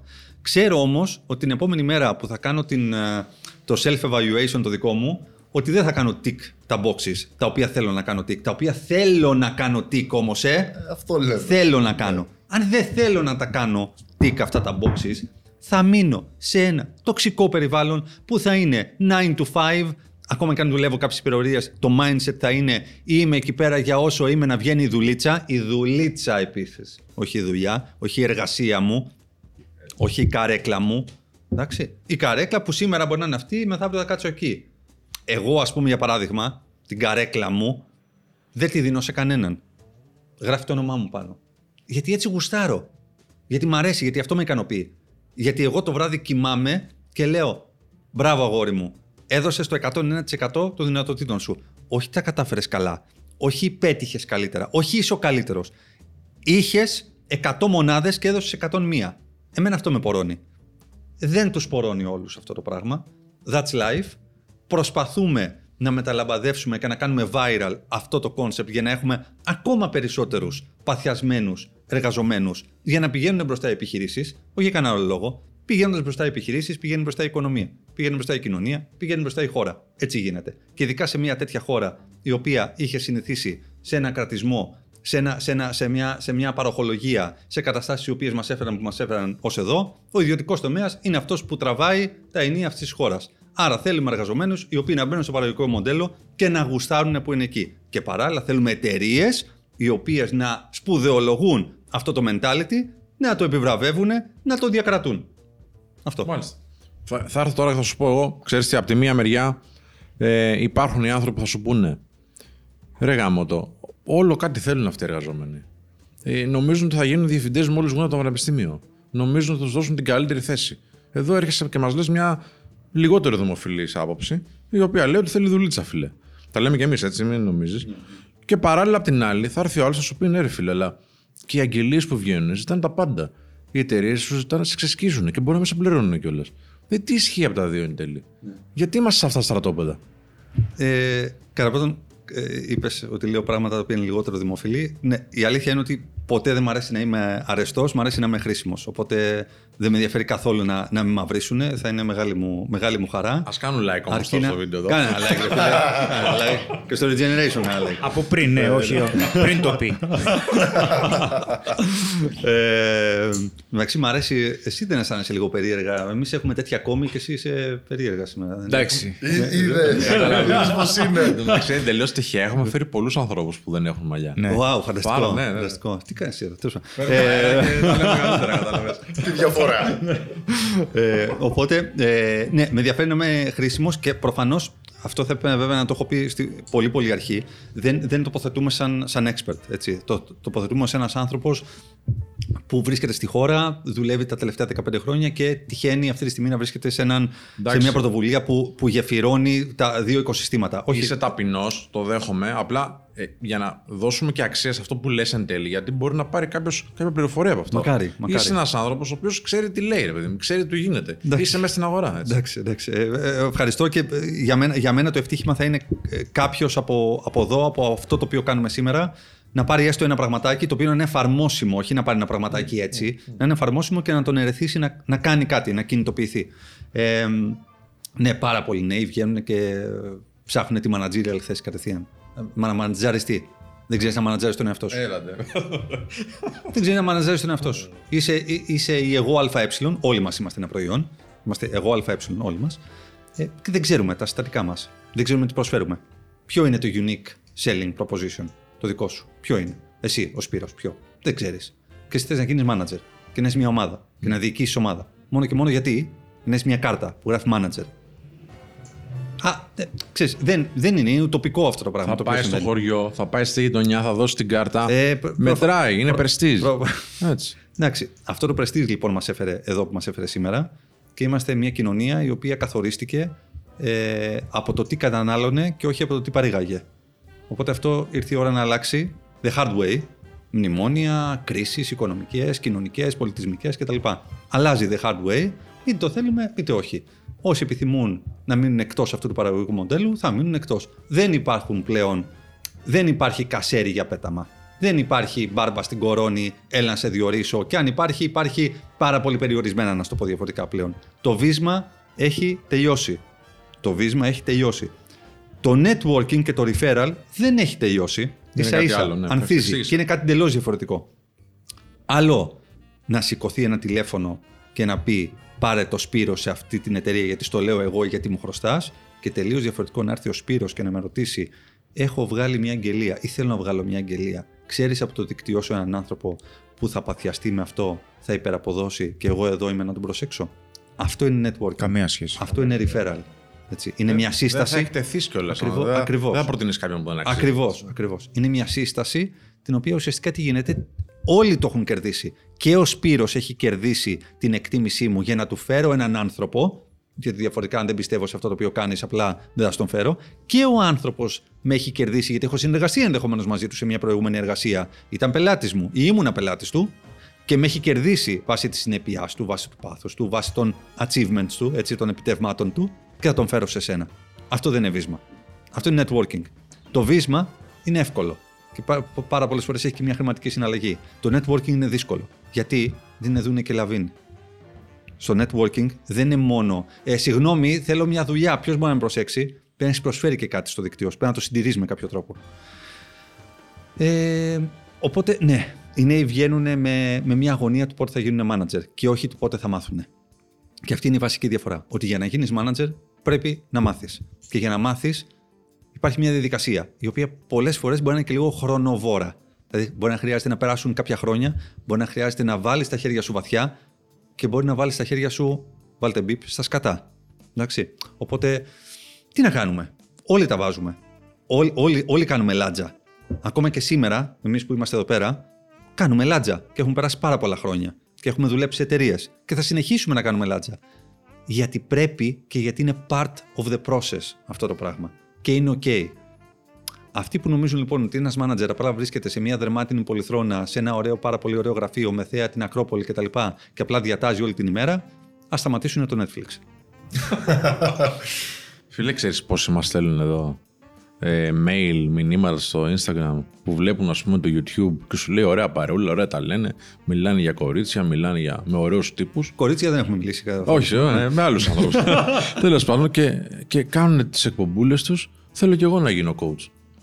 Τι, το τι έχουμε περάσει εμείς εδώ δεν φαίνεται, ρε παιδί μου, οκ. Απ' την άλλη όμως θα σου πει, ναι, αλλά μήπως και οι εταιρείες έχουν γίνει περίπλοκες. Μήπως η κοινωνία έχει γίνει περίπλοκη και ζητάει πολλά. Συμφωνώ. Οι εταιρείες έχουν, έχουν περάσει πάρα πολύ δύσκολα σίγουρα τα τελευταία χρόνια. Τα τελευταία 10 χρόνια πάρα πολύ. Ε, επανακαθορίζονται πάρα πολλές. Ε, η τεχνολογία αλλάζει πάρα πολλά δεδομένα στις εταιρείες. Ε, Ψηφιακός μετασχηματισμός, ποιος ξέρει να πει ακριβώς τι είναι. Αυτή τη στιγμή ακόμα προσπαθούν να κάνουν define οι εταιρείες. Μεγάλες συστημικές τράπεζες προσπαθούν να καταλάβουν τι είναι και να το εφαρμόσουν. Πάρα πολλά πράγματα είναι, είναι complex πλέον. Έτσι. Δηλαδή, πατάς ένα κουμπί να φτιάξεις κάτι και χαλάνε άλλα δύο συστήματα. Ε, σε αυτό λοιπόν ε, προφανώς έχει επηρεάσει και το κομμάτι των προσλήψεων και το κομμάτι των ανθρώπων που θέλουμε δίπλα μας κτλ. Ε, Επίσης, περνάμε από την εποχή του cultural fit που λέγαμε να φέρουμε έναν άνθρωπο να κάνει fit στην κουλτούρα μας, έλεγαν οι εταιρείες. Στο culture add είναι να φέρουμε έναν άνθρωπο να προσθέσει κάτι στην κουλτούρα μας. Και αυτό είναι επίσης πάρα πολύ σημαντικό και πάρα πολύ δύσκολο. Δεν είναι απλά να εναρμονιστεί σε αυτό το οποίο κάνει ο Σπύρος, για παράδειγμα. Γιατί; Να έρθει και να προσφέρει κάτι, προφανώς βασιζόμενο πάνω στον αξιακό κώδικα που έχει η εκάστοτε εταιρεία. Οπότε η γενικότερη διαδικασία της πρόσληψης νομίζω ότι είναι α, ε, περνάει, περνάει την πιο δύσκολη της φάση αυτή τη στιγμή. Across all ages, έτσι, σε όλες τις ηλικίες. Στις 25, 35, 45, 55. 55 χρειάζεται αυτή τη στιγμή reskilling. Ξέρεις στρατηγικό marketing και δεν ξέρει digital. Να μπει σε μια ακαδημία μέσα, να μάθει από την αρχή πράγματα, να κάνει, να, να, μπορεί να έχει μείνει εκτός εργασίας, να επιδιώξει να ξαναμπεί, να ξαναμάθει πώς κάνει συνεντεύξεις στα 55 του. Είναι μια διαδικασία αλλαγών. Ξαναγα... Είναι, είναι τέταρτη βιομηχανική επανάσταση. Δεν λέγεται τυχαία. Υπάρχει, υπάρχει μια μεγάλη global αλλαγή που πρέπει να δούμε πώς σαν, ε, σαν άτομα, σαν άνθρωποι, ε, ενισχύουμε μέσα μας και καλλιεργούμε ε, το, το, τη διαβίου μάθηση. Για να δώσουμε έτσι λίγο αξία πιο πρακτική. Ένας άνθρωπος ο οποίος τώρα μπαίνει στην αγορά εργασίας ή βγήκε απότομα. Πώς θα τον κινούσες εσύ, τι θα του λύγει να κάνει, σαν 5-6 βηματάκια. Να, να δει, ας πούμε, σαν πρώτο πλάνο για να έχει καλύτερες πιθανότητες να, να βρει κάτι που του αρέσει. Simon Sinek. The Golden Circle. Find your why. Να βρεις το γιατί σου. Δεν είναι εύκολο. Πριν από αυτό, πριν δηλαδή, πριν, πριν, πριν προσπαθήσει να βρει το γιατί του, ένα πολύ καλό SWOT analysis. Strengths, weaknesses, opportunities, threats. Το SWOT είναι εξαιρετικό για τις εταιρείες, είναι ακόμα πιο εξαιρετικό για τον εαυτό μας. Είναι η ανάλυση του, του εαυτού μας, καταγράφοντας, αφήνοντας κινητά και οποιοδήποτε distraction έχουμε, αφιερωνόμαστε στον εαυτό μας. Δεν υπάρχει τίποτα πιο πολύτιμο από τον εαυτό μας άλλωστε. Επενδύουμε σε όλα αυτά τα πράγματα τα εξωγενή και δεν επενδύουμε ποτέ στον εαυτό μας. Ή αν επενδύσουμε, επενδύουμε απλά στο story που, ε, που βγάζουμε και στο sushi που τρώμε. να, το, να συνεχίσουμε να το κάνουμε, απλά να επενδύουμε και σοβαρά στον εαυτό μας, να κάνουμε μια πολύ σοβαρή ενδοσκόπηση ε, και να καταγράψουμε κάτω τα, τα δυνατά μας και τα αδύνατά μας σημεία ή τα σημεία προς βελτίωση που συνηθίζουν να λένε. Εγώ τα λέω αδύνατα. Άμα τα πεις και αδύνατα, μπορεί να σε κινητοποιήσει να τα, να τα βελτιώσεις. Οπότε τα δυνατά μας και τα αδύνατα σημεία και οι ευκαιρίες και οι απειλές που έρχονται από το εξωτερικό μας περιβάλλον. Αυτό λοιπόν σε έναν άξονα, σε ένα σταυρό ουσιαστικά, καταγράφοντας αυτά τα πράγματα και προσπαθώντας να δημιουργήσεις και προσπαθώντας να μετατρέψεις τις απειλές σε ευκαιρίες και τις ευκαιρίες σε δυνατά σημεία, διορθώνοντας τα σημεία προς βελτίωση, σε φέρνουν σε ένα σημείο να μπορέσεις να καταλάβεις ποιος είσαι, τι θέλεις να κάνεις και πού πας. Μέσα από αυτή τη διαδικασία, έχοντας κάνει χαρτογράφηση λοιπόν του εαυτού σου, το οποίο δεν είναι πάρα πολύ εύκολο. Αυτό χρειάζεται χαρτί και μολύβι και χρειάζεται χρόνος να κάτσεις κάτω και να αφιερωθείς στον εαυτό σου και να είσαι και απόλυτα ειλικρινής με τον εαυτό σου. Έτσι. Να μην βάζεις τα πράγματα που θες να βάλεις κάτω από το χαλάκι. Βγάλ τα όλα. Είσαι εσύ με τον εαυτό σου. Αν τα βγάλεις τον εαυτό σου, πρέπει να τα βγάλεις. Να μου πεις τον ψυχοθεραπευτή. Σωστό και αυτό. Ε, Μπορεί να σε βοηθήσει και, και αυτό. Ναι. Και αυτό σημαντικό. Και αυτό σημαντικό. Και γενικότερα άλλο ένα ενεχοποιημένο στοιχείο που αν δεν ήταν τόσο ενεχοποιημένο στην Ελλάδα, ίσως πάρα πολλά πράγματα και προβλήματα θα τα είχαμε αντιμετωπίσει διαφορετικά. Anyway. Ε, δηλαδή, πονάει πόδι, πάω στον ορθοπαιδικό, πονάει καρδιά, πάω στον καρδιολόγο, πονάει ψυχή, τα γράφω στα ε, παπούτσια μου. τον βρεις, μωρέ. Ναι, μωρέ, εντάξει, μια χαρά είσαι, ρε. Κοίτα το ουρανό πάνω, όλα OK. Okay. Ε, να το κοιτάξεις και αυτόν, αλλά θέλω να πω συν Αθηνά και χειρακίνη. Ε, τι έλεγα; SWOT ανάλυση λοιπόν, ναι. SWOT ανάλυση. SWOT ανάλυση και μετά find your why. Θα μου πεις, πρέπει ένας άνθρωπος στα 25 του να βρει το γιατί του ας πούμε, και το σκοπό του. Ε, και ναι και όχι. Εγώ θα πω κυρίως ναι, με μία ματιά στο μέλλον ότι ο σκοπός δεν είναι πάντα έκδηλος και δεν είναι και μόνιμος. Εμένα ο σκοπός μου πριν από τέσσερα χρόνια δεν ήταν να βοηθήσω τους νέους. Αν μου έλεγες θε να τους βοηθήσεις, θα έλεγα Α, ναι, γιατί όχι. Τώρα λέω δεν υπάρχει κάτι άλλο που θέλω να κάνω. Θέλω να βοηθήσω τη νέα γενιά να πάει μπροστά. Τελεία, παύλα, παράγραφος. Εδώ τώρα δεν θέλει like αυτό, δεν θέλει like ναι, αυτό. Ναι, ναι, ε, και, και ξέρεις κάτι, κάποιος θα μου πει ναι, εντάξει, OK, okay, και πόσα παίρνεις για να τα λες κτλ. Πάμε στο τραπεζικό μου λογαριασμό, να το βγάλουμε, να δούμε και πόσα παίρνω κτλ. Και, και να πούμε αν αξίζει αυτό το πράγμα που κάνω ή όχι. Δεν έχει σημασία αν αξίζει χρηματικά. Σημασία έχει. Γουστάρω, φίλε. Γουστάρω να κάνω αυτό τελεία. Θα μπορούσα να παίρνω πολύ παραπάνω. Πολύ παραπάνω. Το έχω και γραπτά. Έχω job offers τα οποία μου προσφέρουν τρεις φορές πάνω το μισθό μου. Και είναι ωραίο. Ναι, πάρα πολύ. Με καλύπτει αυτή τη στιγμή; Όχι. Γιατί στο τέλος της ημέρας κάνω κάτι το οποίο δεν έχει σκοπό. Πόσο θα υπάρχει αυτός ο σκοπός ζωντανός μέσα μου, δεν ξέρω. Για τους επόμενους 6 μήνες, 6 χρόνια, 60 χρόνια. Δεν ξέρω. Όσο είναι εκεί ο σκοπός αυτός, τόσο θα συνεχίζω να μένω και να προσφέρω ό,τι έχω για αυτό το πράγμα. Αυτό για μένα λοιπόν είναι ευλογία. Για μένα που νιώθω ότι έχω βρει ένα σκοπό στη ζωή μου και ότι μπορεί να δουλεύω 15 ώρες κυριολεκτικά την ημέρα. Δεν έχω δουλέψει στη ζωή μου τόσο πολύ ποτέ στο corporate. Ποτέ. Αλλά το κάνω και γεμίζει η ψυχή μου. Και αυτό που με αδειάζει, το ίδιο με ξαναγεμίζει. Δηλαδή, η νέα γενιά με κάνει drain, η νέα γενιά μου ξαναδίνει όθηση. Εντάξει, αυτό το πράγμα. Οπότε, αυτό το οποίο θέλω να πω είναι SWOT ανάλυση, μία ματιά στο μέλλον και να βρούμε το γιατί μας. Το γιατί μας αυτό δεν χρειάζεται να είναι μόνο ένας σκοπός ο οποίος μπορεί να είναι κοινοφελής. Βοηθήσω το... τους ανθρώπους με ειδικές ανάγκες. Όχι απαραίτητα. Δεν χρειάζεται να είναι αυτό. Δεν χρειάζεται όλοι να συνεισφέρουμε ντε και καλά σε ένα κοινό καλό. Σκοπό σου μπορεί να καθορίζεται από το που είσαι καλός. Από το, από το τι απολαμβάνεις να κάνεις. Είναι, είναι σημαντικό ο σκοπός σου να συνάδει και με τις και με τις δεξιότητές σου. Δηλαδή πρέπει να είσαι καλός αυτό που κάνεις. Δηλαδή πρέπει να παθιάζεσαι, και όχι απλά να παθιάζεσαι θεωρητικά, αλλά μπορείς να το περνάς και στο, στο χαρτί, on the job αυτό το πράγμα. Οπότε μπορεί να καθοριστεί και μέσω των, των, των, των καλών σου, των δυνατών σου χαρακτηριστικών. Και πάλι που γυρνάμε όμως σε ένα πολύ σημαντικό SWOT ανάλυσης. Άρα πρέπει να δεις πού είσαι καλός, πού δεν είσαι καλός και τι προσπαθείς να βελτιώσεις και τι προσπαθείς να κάνεις. Πολλοί άνθρωποι, ας πούμε, και από εδώ που έρχονται για συνεντεύξεις και από, από την προηγούμενη μου καριέρα κτλ., δεν ξέρουν καν τις δυνάμεις τους. Δεν ξέρουν καν. Εγώ έχω την αίσθηση ότι έχει να κάνει πάρα πάρα πολύ με το ότι δεν τους είπε ποτέ κανένας να ασχοληθούν τόσο πολύ με τον εαυτό τους. Έχει να κάνει με την εκπαίδευση σε έναν βαθμό. Ε, ήθελα να σε ρωτήσω, εσύ τώρα που είσαι μες στα πράγματα, αν σου δίνανε, ας πούμε, ένα ένα unlimited budget, ένα απεριόριστου πόρου. Απεριόριστου. Μα ανατρίχιασα. ναι. Τι θα άλλαζες, όσο μπορείς.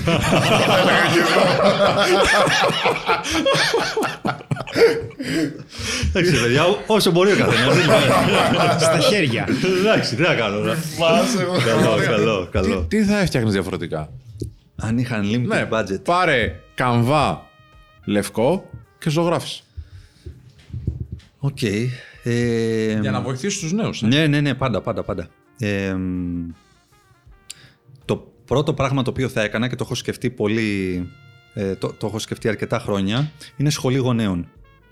Ε, πάρα πολλά πράγματα, πάρα πολλά αρνητικά αποτελέσματα στην κοινωνία μας εκπορεύονται από το πόσο καλά ή πόσο κακά ε, βιώματα είχαμε μέσα στην, στην οικογένειά μας.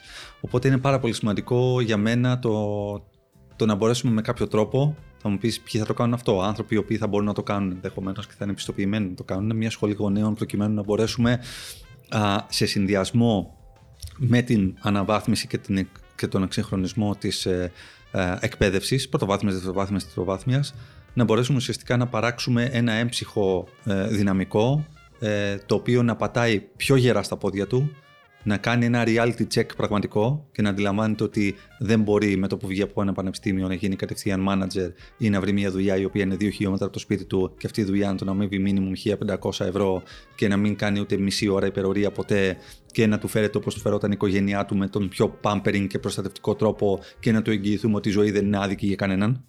Δεν γίνεται αυτό το πράγμα. Δηλαδή αυτό είναι, είναι πάλι. Πρέπει να το πει ο πατέρας του και η μάνα του. Ακριβώ. Ακριβώς. Οπότε πρέπει βασικές αρχές και κυρίως, ξέρεις, μερικές φορές λένε πόσο μισθό, ας πούμε, για παράδειγμα. Α, εγώ κάτω από 1200 δεν ξεκινάω. Ξέρεις, ο μισθός, και αυτό ξεκινάει από το σπίτι, είναι εξίσωση της παραγωγικότητάς σου.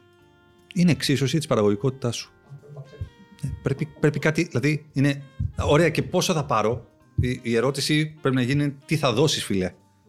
Τι έχεις να δώσεις για να πάρεις; Δεν παίρνεις γιατί απλά πρέπει να είσαι εργαζόμενος κάπου. Δεν σου χρωστάει κάποιος κάτι. Γενικότερα δεν σου χρωστάει η ζωή. Εσύ χρωστάς η ζωή. Που αυτό το σπερματοζωάριο βρέθηκε και στόχευσε και γεννήθηκες. Άρα δεν, δεν σου χρωστάει η ζωή. Δεν σου χρωστάει να γίνεις manager ή CEO από την πρώτη μέρα. Ο, όλα στη ζωή κερδίζονται. Τίποτα δεν χαρίζεται. Και πρέπει να είμαστε συνειδητοποιημένοι απέναντι σε αυτό. Δεν είναι κακό αυτό το πράγμα. Όλοι θέλουν να εξουσιάσουν. Αλλά δεν έχουν σκεφτεί ότι για να εξουσιάσουν πρώτα πρέπει πρώτα να εξουσιαστούν. That's the, the way of life. Έτσι. Οπότε, σχολή γονέων, πάρα πολύ σημαντικό. Νομίζω ότι είναι από τα πιο σημαντικά πράγματα. Γιατί είναι το, το πραγματικό σου σπίτι, ακόμα και αν περνάς πολύ περισσότερες ώρες στο σχολείο ή στο πανεπιστήμιο, οτιδήποτε. Ξέρεις, αν το βάλεις αθρηστικά, πολλές περισσότερες ώρες διάδρασης έχεις με τους καθηγητές σου και τους δασκάλους σου παρά με την οικογένειά σου. Αλλά ξέρεις, το λιμάνι σου είναι πάντα η οικογένεια. Είναι ο μπαμπάς και η μαμά. Και είναι πάρα πολύ σημαντικό να είναι όσο πιο κοντά στο role model της ζωής σου. Ε, ακόμα και να έχεις το clarity, να σκεφτείς ότι κάποια πράγματα τα οποία σου είπανε μπορεί να μην είναι έτσι και να τα αμφισβητήσεις και εκεί έρχεται ο εξυγχρονισμός της ε, ε, της εκπαίδευσης. Πρωτοβάθμιας, δευτεροβάθμιας, τριτοβάθμιας. Ειδικά της τριτοβάθμια. Όταν μπορείς πλέον και έχεις τη συνειδητότητα και έχεις καταλάβει τι μπορεί να σου ταιριάζει και τι όχι και να επιλέξεις. Αλλά εκεί πέρα, ένα δεύτερο πράγμα το οποίο χρειάζεται είναι η απόλυτη διασύνδεση της αγοράς, του business με, το, με, την, με τα πανεπιστήμια. Και όχι μόνο με τα Το πανεπιστήμια. έχουν χωρίσει λες και είναι εχθροί έτσι. Προφανώς, προφανώς. Πολλά χρόνια ήταν εχθροί. Ναι, ναι. Πα- Άλλη μια παθογένεια τη ελληνικής κοινωνίας, του κράτους κτλ, κτλ. Αυτά τα δύο είναι. Αυτοί οι δύο είναι. Θα πρέπει να είναι Αδερφάκια, ναι. εραστές. παθιασμένοι εραστές. Εντάξει, τώρα τα λέει. ναι, πα- ναι, α, παιδιά τα λέω απλά και αντρικά έτσι. ναι. ε, πρέπει να είναι πα- παθιασμένοι εραστές αυτοί οι δύο. Για να παράξουν το, το αποτύπωμά τους τι είναι. Δηλαδή, άρα για το πανεπιστήμιο, αυτό το οποίο θέλει είναι απλά να διεκπαιρεώσει και να κάνει deliver ένα πρόγραμμα σπουδών το οποίο πάρα πολλές φορές είναι δεκαετίας και εικοσαετίας, απλά παράγοντας ανεργούς. Απλά παράγοντας ανθρώπους οι οποίοι δεν έχουν καν τον τρόπο και δεν τους έχει διδαχθεί ο τρόπος με τον οποίο θα ψάξουν μια δουλειά και θα πάνε σε μια συνέντευξη. Αλήθεια τώρα. Και περιμένουν εμένα ή τον κάθε εμένα στο regeneration ή σε οποιοδήποτε, ε, σε- ε, σε οποιαδήποτε πρωτοβουλία να τους πει πώς θα προετοιμαστούν για μια συνέντευξη. Πάμε καλά. Έχουμε τρελαθεί τελείως τώρα. Και είμαστε ευτυχισμένοι. Και είμαστε χαρούμενοι που βγαίνουν παιδιά χωρίς να γνωρίζουν ποια είναι η επόμενη τους μέρα και τους πετάμε σε έναν χαρτογράφητο ωκεανό και άντε, πήγαινε κολυμπήστε. Τι είναι αυτά; Και αυτό είναι το μέλλον της χώρας. Από το, από το μέλλον της χώρας καθοριζόμαστε. Δεν είμαστε εμείς το μέλλον της χώρας. Εμείς περιμένουμε αυτά τα παιδιά να έρθουν κοντά μας και να μπορέσουμε να παράξουμε, να δημιουργήσουμε, να τα πάμε ψηλά. Τη χώρα, την κοινωνία, την οικονομία. Με ποιους, πώς; Οπότε είναι πάρα πολύ σημαντικό αυτό το πράγμα το οποίο λέω, γιατί στο τέλος της ημέρας την αγορά εργασίας χρειάζεσαι. Αν αυτή δεν την έχεις φίλη και την πολεμάς, τροποντινά έτσι μέσα σε εισαγωγικά, ε, δεν πρόκειται αυτά τα πράγματα να, να παντρευτούν ποτέ. Και είναι κρίμα, γιατί το θύμα είναι ο νέος πτυχιούχος. Είναι αυτός ο άνθρωπος ο οποίος στο τέλος θέλει να μάθει πώς μπορεί να κάνει τη ζωή του λίγο καλύτερη. Πώς μπορεί να μπει στο παραγωγικό μοντέλο. Πώς μπορεί να νιώθει ότι είναι χρήσιμος. Ότι είμαι χρήσιμος στην κοινωνία. Είναι τέλειος ο καφές. Είναι τέλειες οι μπύρες. Είναι τέλεια, τέλεια η διασκέδαση. Τέλεια τα νησιά, το καλοκαίρι, οι διακοπές, οι εκδρομές, το σεξ, τα ξενύχτια, τα πάντα.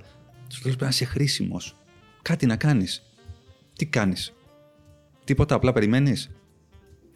Οπότε, ξέρεις, εμένα με λυπεί, ρε παιδί μου, όλο αυτό το πράγμα. Με λυπεί. Οπότε, πρακτική άσκηση από το Λύκειο, από το Λύκειο πρακτική άσκηση, εφαρμόζεται στο εξωτερικό. Δεν λέω, δεν κάνω παρθενογένεση. Εφαρμόζεται στο εξωτερικό. Σιγά σιγά, gradually.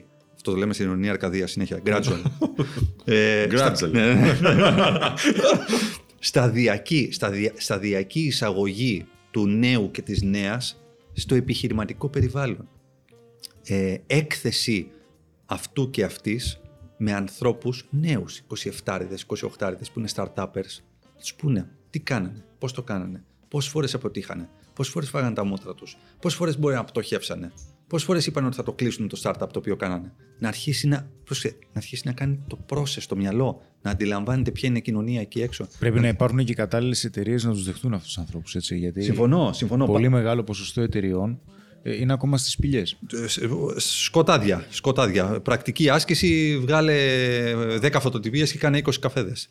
Όχι όλες, πολλές. Πολλές. Γι' αυτό λέω ότι αυτό το πράγμα πάντα it takes two to tango. Έτσι. Δεν χρειάζεται, άμα χορεύω μόνος μου, καλή νύχτα. βέβαια. Λοιπόν, ε, χρειάζομαι μια ντάμα σε αυτό το πράγμα. Και αυτά τα δύο πρέπει να παντρευτούν. Πρέπει και οι εταιρείες εδώ πέρα να συμβάλλουν σε αυτό το πράγμα. Αλλά αυτό πρέπει να πατηθεί ένα κουμπί. Πρέπει να πατηθεί ένα κουμπί από το, από το κράτος και να πει guys, αυτό είναι. Τέλος. Πρέπει όλοι να εναρμονιστούμε σε αυτό. Ήρθε το GDPR. Δεν εναρμονιστήκαμε όλοι. Πώς τα καταφέραμε, διάολε, που που είχαμε τα προσωπικά στοιχεία και κρεμόντουσαν από, τα, από Ναι, τι ρε, λίστε μα, μα κτλ. είναι δυνατόν, ναι. Ε, λοιπόν, με- να εναρμονιστούμε όλοι για το κοινό καλό. Τι να κάνουμε τώρα, αφού πρέπει και, να γίνει. και αυτοί οι άνθρωποι που θα εκπαιδευτούν από το Λύκειο που λες, θα είναι οι επόμενοι CEOs Ναι. στις εταιρείες αυτές που Συμφωνώ. θα έχουν αυτή την κουλτούρα. Ακριβώς, ακριβώς, ακριβώς. Μα είναι προς όφελο- Μα δεν βλέπω, δεν βλέπω όφελος. Δεν βλέπω να μην υπάρχει όφελος κάπου. Είναι πολύ, πολυεπίπεδο το όφελος το οποίο θα υπάρχει. Το κομμάτι της ανεργίας, το κομμάτι του ότι αυτοί οι άνθρωποι θα γίνουν πάρα πολύ γρήγοροι, γρήγορα μέντορες των, των νέων πτυχιούχων που θα αποφυτούν μετά από 2, 3, 4 χρόνια. Θα μπουν πάρα πολύ γρήγορα στο παραγωγικό μοντέλο. Θα, δημι- θα, θα, θα σταθούν πάρα πολύ πιο γρήγορα στα πόδια τους. Θα δημιουργήσουν ενδεχομένως και πολύ πιο εύκολα οικογένειες και πολύ πιο γρήγορα και για το κομμάτι της υπογεννητικότητας. Γιατί ένας ένας άντρας, ο οποίος είναι στα 30 του και ακόμα είναι σχεδόν άνεργος, έχει δουλέψει δύο χρόνια, δεν στέκεται ακόμα στα πόδια του. Δεν είναι έτοιμος για να το κάνει αυτό το βήμα. Καταλαβέ. Και δεν νιώθει και να, μην- και να είναι, δεν νιώθει. Δεν ναι. νιώθει, δεν νιώθει. Λοιπόν, οπότε, ξέρεις, είναι, είναι, ε, υπάρχουν side benefits τα οποία είναι πάρα πάρα πολύ σημαντικά από, από την ενασχόληση με τη νέα γενιά και πώς αυτή μπορεί να μείνει στη χώρα. Πολύ σημαντικό, να μην πάρει το πρώτο αεροπλάνο και φύγει. Προφανώς είναι ok το να, το να φεύγεις σε τη χώρα. Το brain circulation είναι τέλειο, το brain drain είναι κακό. Δηλαδή, για κάθε άνθρωπο που φεύγει, για κάθε Έλληνα που φεύγει, θα πρέπει να υπάρχει ένα κίνητρο για έναν Έλληνα του εξωτερικού, του εξωτερικού να επιστρέφει ή για έναν. Ε, Ξένο. Ή για ένα ξένο, Ναι, για έναν ναι, Ιταλό, στην για έναν Ελλάδα. Γερμανό Ναι, να έρθει στην Ελλάδα. Εδώ πέρα απλά φεύγουν και δεν υπάρχει τίποτα. Δηλαδή, τώρα δημιουργήθηκε κάτι με, την, ε, με, το, με το κομμάτι του 50% μείωση στη φορολογία των expats που ήταν τουλάχιστον 7 χρόνια στο εξωτερικό και θα γυρνούσαν πίσω για να δημιουργήσουν δουλειέ. Έγινε και κάποιοι ήδη γυρνάνε. Αλλά ξέρεις, εντάξει, είναι bits and bytes, γίνονται πράγματα και αυτό είναι πάρα πολύ σημαντικό που έγινε, αλλά χρειάζονται οι συνθήκες και οι υποδομές για να μπορέσουμε να, να υποδεχθούμε και πίσω ανθρώπους οι οποίοι μας φύγανε. Βέβαια. Και έχουν, αυτοί οι άνθρωποι να ξέρεις ότι έχουν μια γωνία θέασης πολύ Ναι, διαφορετική. είναι άλλη προοπτική τους, βέβαια. Έχουν δει και άλλα πράγματα. Ακριβώς. Έχουν δει άλλα Και πράγματα. μπορούν να τα φέρουν, να τα εφαρμόσουν εδώ. Ακριβώς αυτό. Knowledge transfer. Κλείνοντας σιγά σιγά. Έτσι, γιατί έχεις μια ροή στο λόγο σου, μας τα λες ωραία.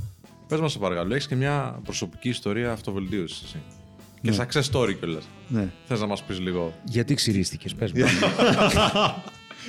καλό, καλό. Ε, τότε, τότε είχα και, και μπόλικα.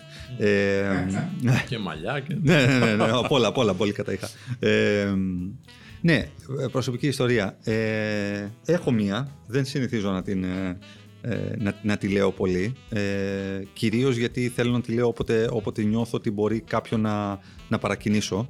Ε, και εδώ είναι μια, μια, καλή, μια καλή ευκαιρία. Η προσωπική, ο, αλίμονο, η προσωπική ιστορία έχει να κάνει με το ότι εγώ γεννήθηκα πεινασμένος. Ε, πραγματικά δηλαδή, δηλαδή α, την ώρα που γεννήθηκα, αν είχε κανένα μπέργκερ δίπλα, πήγα να το τσίμπαγα κατευθείαν. Τόσο πεινασμένος. Ε, θυμάμαι πάντα τον εαυτό μου να, α, να παθιάζεται με το φαγητό και μόνο, και μόνο, στην, πώς να σου πω, και, μο- και μόνο στην όψη του ε, ειδονιζόμουν. ε, ναι, ναι. Α, από, εντάξει, ο Λογικό καθένας μου με ό,τι- φαίνεται Ο μετά. καθένας με ό,τι ειδονίζεται. δεν είναι. εντάξει.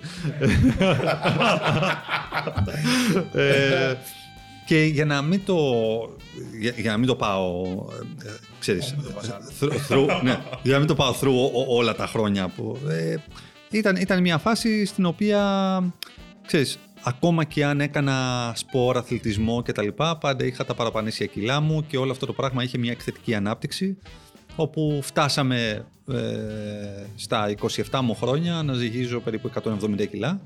Άρα ήμουνα περίπου, όχι περίπου, ήμουνα στην κατηγορία της νοσογόνου παχυσαρκίας, το οποίο έχει πλέον ε, ε, έχει συνέπειες στην υγεία σου. Έτσι. Δεν ήταν ότι απλά ήσουν λίγο παχή. Όχι, παιδιά, ήμουν 170 Είχες κιλά πρόβλημα, και είχα, ας πούμε. και, ναι, Ναι. και είχα 60% ποσοστό λίπους στο σώμα μου. Ε, βγάλτε τα μαθηματικά, κάντε βα- από κάτω υπότιτλους, 60% επί 170 κιλά και δείτε πόσα κιλά λίπους είχα πέρα από τα οστά μου, τα υγρά, τα ανθρώπινα και τα, λοιπά, τα σωματικά κτλ. Έτσι. Άρα μιλάμε για έναν άνθρωπο ο οποίος πλέον ε, διέγραφε μια πορεία ε, σχεδόν αυτοκτονική. Α, το 170 ξέρεις, πλέον γίνεται 180-200 για πλάκα, ξεφεύγεις, ε, έρχεται μια εμβολία ας πούμε την ώρα που κοιμάσαι το βράδυ και φεύγεις σαν μπουλάκι και δεν ε, τρέχει τίποτα. Ε, οπότε ε, επειδή το φαγητό για μένα είχε γίνει αντί για απόλαυση είχε γίνει πάθος πλέον, είχε γίνει έξι ε, και σκέφτηκα ότι μάλλον δεν θα προλάβω να ζήσω τα παιδιά μου, δεν θα προλάβω να πετύχω τους στόχους μου κτλ. Άρχισε μέσα μου να οριμάζει μια, μια διαδικασία ε, του να κάνω challenge τον τρόπο με τον οποίο ε, ζω. Έτσι λοιπόν 19 Μαΐου του 2009 απλά ξύπνησα ε, και άλλαξαν τα πάντα. Ε, να σημειώσω ότι το προηγούμενο βράδυ δεν είχε συμβεί τίποτα. Επίσης, δεν έχω να πω κάποιο story το οποίο θα έγραφε πάρα πολύ ωραία. Δηλαδή, ότι χώρισα, ότι χώρισαν οι γονείς μου, ότι, ε, ε, ότι κάτι έγινε, ότι κάποιος πέθανε ή οτιδήποτε. Τίποτα δεν έχει γίνει. Το προηγούμενο βράδυ θυμάμαι πάρα πολύ χαρακτηριστικά, επειδή εγώ τρεφόμουν περίπου με 15.000 θερμίδες την ημέρα. Ε, το προηγούμενο βράδυ είχα φάει τρεις κατοστάρες λάκτα, σοκολάτες, στο κρεβάτι πριν κοιμηθώ για τη γεύση που λέμε. Τι λες, ρε φίλε; Ναι, ρε φίλε, τι λες τώρα. Επίσης, να σου πω κάτι. Ή κάνεις κάτι, Ε, κάνεις ε, ναι, επιτυχία φίλε, τώρα, παντού ε, τώρα. ένα- δεν θα- ένα Μόνο πλακ- τρεις. Ένα, πλα- ναι, ναι. ένα πλακάκι λέει σοκολάτα. Ναι, τι είναι Μιζέρια, ρε αυτό, φίλε. βέβαια. Καρμίδη Ναι. τελείως. Δεν Ναι, έχει ναι. δεν έχει κανένα νόημα. Πάει εκεί πέρα τρεις, 300 γραμμάρια σοκολάτα έτσι αυτό. Εν τω μεταξύ, Πάντα μου λέγανε δεν λιγώνεσαι. Και λέω ρε παιδιά, μπορείτε να μου εξηγήσετε τι είναι αυτό το συνέστημα. δεν, γνω- δεν γνωρίζω, ε, δεν, δεν ξέρω τι είναι. Λιγώνομαι. Δεν, δεν με έχει λιγώσει τίποτα στη ζωή μου. Πιο πολύ τα των γλυκών σου είναι του Αλμυρού. Α, δεν έχει Τον σημασία. πάντα. Τι λες, Μα φίλε. Μόνο το παπούτσια δεν έτρωγε. Ρε φίλε, στις 15.000 θερμίδες δεν κάνω επιλογή. ρε Ναι, φίλε. εντάξει, Απλά τώρα. ανοίγω και κατεβάζει. Τι είναι, Ναι, δεν είναι προφανώς. τώρα. Γελάμε τώρα, αλλά ήταν δύσκολος. Ναι, προφανώς, προφανώς. Προφανώς. Ε, οπότε, ναι, είχα περάσει δυνατά. Τρεις λάκτα και ύπνο. Ξέρεις, δηλαδή αυτό. Για να κοιμηθείς ελαφριά. Να όχι. κοιμηθείς ελαφριά, ρε παιδί μου, να έρθει να σου μπόσει, ξέρω εγώ. Γλυκός ύμνο. Μια Δευτερούλα, ξέρω. Μια Δευτέρα, απλή. Μια Τρίτη βράδυ. Ναι. Και σηκώθηκα 19 Μαΐου του 9, παιδιά, και τα άλλαξα όλα που λέτε. Πήγα, σήκωσα 500 ευρώ από το ATM, έδωσα 250 ευρώ σε ετήσια συνδρομή στο γυμναστήριο. Όλοι νομίζαν ότι θα είναι άλλη μια ετήσια συνδρομή η οποία θα πήγαινε άκλαυτη, όπως πολλές είχα κάνει. Και πήγα μετά και στο σούπερ μάρκετ και κατέβασα ό,τι. Πώς. Επειδή μου φαντάσου ένα τρελό, ένα, ένα 170, ένα τύπο τώρα. Ναι, ξέρεις, ναι, ναι. Ε, να παίρνει ναι, ζωγκοφρέτε. αυτό και να να κατεβάσει και ό,τι λαχανικό, γαλοπούλα, τόνο, κονσέρβα, τέτοιο. Ό,τι μπορείς να φανταστείς σε υγιεινό. Αυτό. Δηλαδή, τύπου, ο, ο τύπος έχει τρελαθεί. Και τα κατέβαζα τύπου έτσι, ρε παιδί μου, τα ράφια. Σαν, δεν έκανα αυτό. Έδινα. μα- και γέμισα ένα καρότσι τέτοιο, ας πούμε, για παράδειγμα. και πήγα, πήγα σπίτι, τα, τα στίβαξα και τα λοιπά. Και μάλιστα επειδή είναι 19 Μαου και 21 Μαΐου έχω τη γιορτή μου και τη μητέρα μου τη λένε Ελένα, οπότε νόμιζε η μητέρα μου ότι κανονίζω κανένα παρτάκι και δεν της το έχω πει. Υγιεινό πάρα. Ναι, ναι, Πρωτοφάγων. ναι, ναι. Και η φάση ήταν ότι, guys, εγώ ξεκινάω, οπότε ξέρεις. Και πολύ σημαντικό να πω ότι ήταν μια απόφαση την οποία δεν την ανακοίνωσα ποτέ σε κανέναν. Και αυτές οι σημαντικές Άντε, ρε. οι σημαντικές αποφάσεις, και το λέω και το πιστεύω πάρα πολύ, οι σημαντικές αποφάσεις, το διάλογο αυτό τον κάνεις με τον εαυτό σου και μόνο. Δηλαδή, ξέρεις, τα από Δευτέρα ξεκινάω να. Καλά, εντάξει, μας τα πάνε κι άλλοι. Ήταν εσωτερική απόφαση. Και δεν χρειαζόταν να τη φωνάξω σε κανέναν. Την είπα στον εαυτό μου, τη συμφώνησα, έδωσα τα χέρια και πορεύτηκα. Πορεύτηκα επί δύο χρόνια πάρα πολύ σκληρής μάχης. Βέβαια, πολλά Ε, κοινά. έχασα 90. Ε, Ε, οπότε. Σε δύο χρόνια. Ναι. Σ- Πολύ σκληρή. Respect. Πολύ Εντάξει, σκληρή τώρα μάχη. ένα- Κάθε άνθρωπο. μέρα γυμναστήριο, ας πούμε, κάθε μέρα διέτα. Κάθε μέρα δύο με τρεις προπονήσεις την ημέρα. Ω. Ξύπνημα πάρα πολύ νωρίς το πρωί. Δηλαδή, Robin Sharma 5 AM Club είναι γατάκι. εντάξει, ναι, Τον έχω, γατάκι. δηλαδή, έλα, έλα να στο μάθω, φιλαράκι. ναι, ναι, ναι. Ε, όχι, το λέω πραγματικά όμως, αλλά Έχει γιατί και την έτσι, ίδια είναι- κόμικ. έτσι είναι η ζωή μου. Ε, δεν είχε βγει ακόμα, προφανώς. Ναι. Ε, οπότε αυτό ήταν. Μέσα σε δύο χρόνια κατάφερα αυτό το οποίο φαινόταν ακατόρθωτο. Ε, Πώς ένιωσες όταν είπες; Βασικά, είπες ποτέ Είμαι οκ τώρα. ε, ακόμα δεν το λέω. Ναι. Ακόμα δεν το ακόμα λέω. είσαι πεινασμένος. Ναι. Ναι. Α- Αν με αφήσεις. Είσαι ακόμα σε διέτα. Είμαι ακόμα σε προσοχή. Είμαι ακόμα σε προσοχή. Το πολύ δύσκολο, Πάντα θα είμαστε το σε πολύ προσοχή, δύσκολο, ρε το πολύ φίλε. δύσκολο είναι να το, Δεν να σταματάει το, αυτό. να το διατηρήσεις. Το να διατηρήσεις Ναι. θα είναι πάρα πολύ δύσκολο. Ξέρεις, μερικές φορές είναι να φτάσω ξέρεις, πάνω, πάνω, πάνω ψηλά και πώς το συντηρήσει αυτό το πράγμα εκεί πέρα. Ε, κοίτα, εντάξει, ήταν μια μάχη με τον εαυτό μου αυτή, αυτά τα δύο χρόνια πάρα πολύ μεγάλη. Είχε πάρα πολύ αίμα και υδρότα. Δεν είχε ρεπό ούτε μία μέρα. 15 Αύγουστο, ε, υπό τον ήλιο 70 βαθμούς, βαρύδια στην πλάτη, με backpack και ημιτό πάνω, τέρμα και να σταματάει ο κόσμος και να με ρωτάει αν είμαι καλά. Τι- τι- Τέλος, τρελάθηκα, μου γύρισε. Τέλος. ε, δεν- για να χάσει 90 πρέπει να τρελαθείς, ε. Δεν, είναι. εδώ, πέ- εδώ πρέπει να τρελαθείς σχεδόν για τα 10 και να σου γυρίσει λίγο. Ω, Δεν. Είχε πολλές Ούτε ανηφόρες, cheat meals, ούτε τίποτα. δεν- δεν υπήρχε τίποτα. Τι λες, Δεν υπήρχε Είχες τίποτα. κάποια βοήθεια από ειδικό, ας πούμε; Ε, είχα βοήθεια. Άκου τώρα, Διατροφολόγο. άκου, τώρα, άκου τώρα το περίεργο. Ο τύπος που ήταν 170 κιλά και έπαιρνε 15.000 θερμίδε την ημέρα, ε, παρακολουθούσε σεμινάρια διατροφολογίας. Γιατί μου άρεσε η διατροφολογία. Και έλεγα ότι αν ξαναγεννηθώ θα ήθελα να γίνω διατροφολόγος κτλ. Δηλαδή, ηλίθιος τελείως. Δηλαδή, δηλαδή, παρακολουθούσα το σεμινάριο διατροφολογίας, μου έλεγα: Ωραία, πιάσε τρία με πίτα και δύο οικογενειακές. Και δεν είχε κανένα νόημα. Οπότε ήξερα κάποια πράγματα. Ε, έτσι λοιπόν έκανα πάρα πολύ συχνά εξετάσεις αίματος για να μπορούσα να παρακολουθώ το νοσοποιητικό μου κτλ. Και τρελαίνεται. Ο οργανισμός τρελαίνεται. Δεν καταλαβαίνει. Α, ωραία, ο τύπος κάνει δίαιτα. Εδώ είναι, όπα φίλε, έχουμε πρόβλημα. Είσαι στη ζούγκλα, κάτι Α, έγινε, ναι. ναι, ναι. Απώλεια, ναι, α, α, απότομη απώλεια πρόσληψης ε, τροφής και θερμίδων κτλ. Έχει συνηθίσει σε ένα πάρα πολύ συγκεκριμένο σύστημα να κρίνει Χολές, αυτά, εκείνο το άλλο, ξαφνικά ξέρεις, καταργούνται όλα. Ε, ψητά, λαχανικά, αυτά, άλυπα. Τρελαίνεται. Οπότε μόνο αυτό. Είχα το κομμάτι αυτό. Είχα έναν άνθρωπο, κλινικό διατροφολόγο φίλο, τον οποίον τον, ε, ε, τον εμπιστευόμουν και τον συμβουλευόμουν, αλλά δεν είχα διατροφή συγκεκριμένη. Εγώ την έβγαζα τη διατροφή μου. Ήταν, ήταν πάρα πολύ πονεχικό αυτός ο δρόμος, ξαναλέω. Ε, αυτό. Και impossible is nothing, παιδιά. Θα το σύστηνε. Ε; Θα το σύστηνε. Γιατί, ξέρεις, όταν κάνεις μεγάλες αλλαγές, ε, οι, οι, οι βασικές συμβουλές είναι ξέρω, να έχεις ένα σύστημα ανθρώπων που σε υποστηρίζει, να έχεις τον ειδικό που μπορεί να σε βοηθήσει να πας λίγο πιο γρήγορα κτλ. Εσύ έχεις έναν άλλο δρόμο εδώ. Ναι. Θα το σύστηνες αυτό το δρόμο, ή ήταν, ξέρω εγώ, η, η τρέλα του Κωνσταντίνου εκείνη τη στιγμή; Να σου πω κάτι. Ε, αναλόγως τι ταιριάζει στον καθέναν. Αλήθεια. Δηλαδή, σε κάποιον μπορεί να ταιριάξει αυτό. Σε κάποιον μπορεί να ταιριάξει η απόλυτη προσήλωση. Είμαι εγώ. Δεν υπάρχει κανένας άλλος. Μιλάω μόνο με τον εαυτό μου. Πορεύομαι, συνεχίζω κτλ. Εγώ είμαι και ένας άνθρωπος γενικότερα που δεν ζητάω εύκολα βοήθεια. Είμαι ένας άνθρωπος που την προσφέρω απλόχερα στους ανθρώπους που θέλω και πιστεύω και σε ανθρώπους που πολλές φορές δεν θα έπρεπε. Ε, αλλά δεν πειράζει, έχω ισχύει τη συνείδησή μου. Ε, αλλά, αλλά δεν τη ζητάω εύκολα. Οπότε σε αυτό το δύσβατο ταξίδι, το να φέρω κι άλλον έναν μαζί μου, θα μου ήταν πάρα πολύ δύσκολο. Ε, οπότε το έκανα με τον τρόπο που ένιωθα ότι θα πετύχω το καλύτερο δυνατό αποτέλεσμα χωρίς να, να με αποσπάω από το στόχο μου. Και θεωρώ ότι αν είχα κι άλλους συνοδοιπόρους, θα με αποσπούσε από το στόχο μου, γιατί θα είχα στο νου μου ότι τους κουράζω. Καταλαβαίνετε τι να σου πω; Ή του απογοητεύω να κάνω Ακριβώς, ακριβώς. Ακριβώς. Οπότε ήθελα να είμαι εγώ και ο εαυτός μου και όποτε ήθελα να, πάρω, να, να, να, να ζητήσω μια βοήθεια, σήκωνα σημάκι και πήγαινα. Αυτό.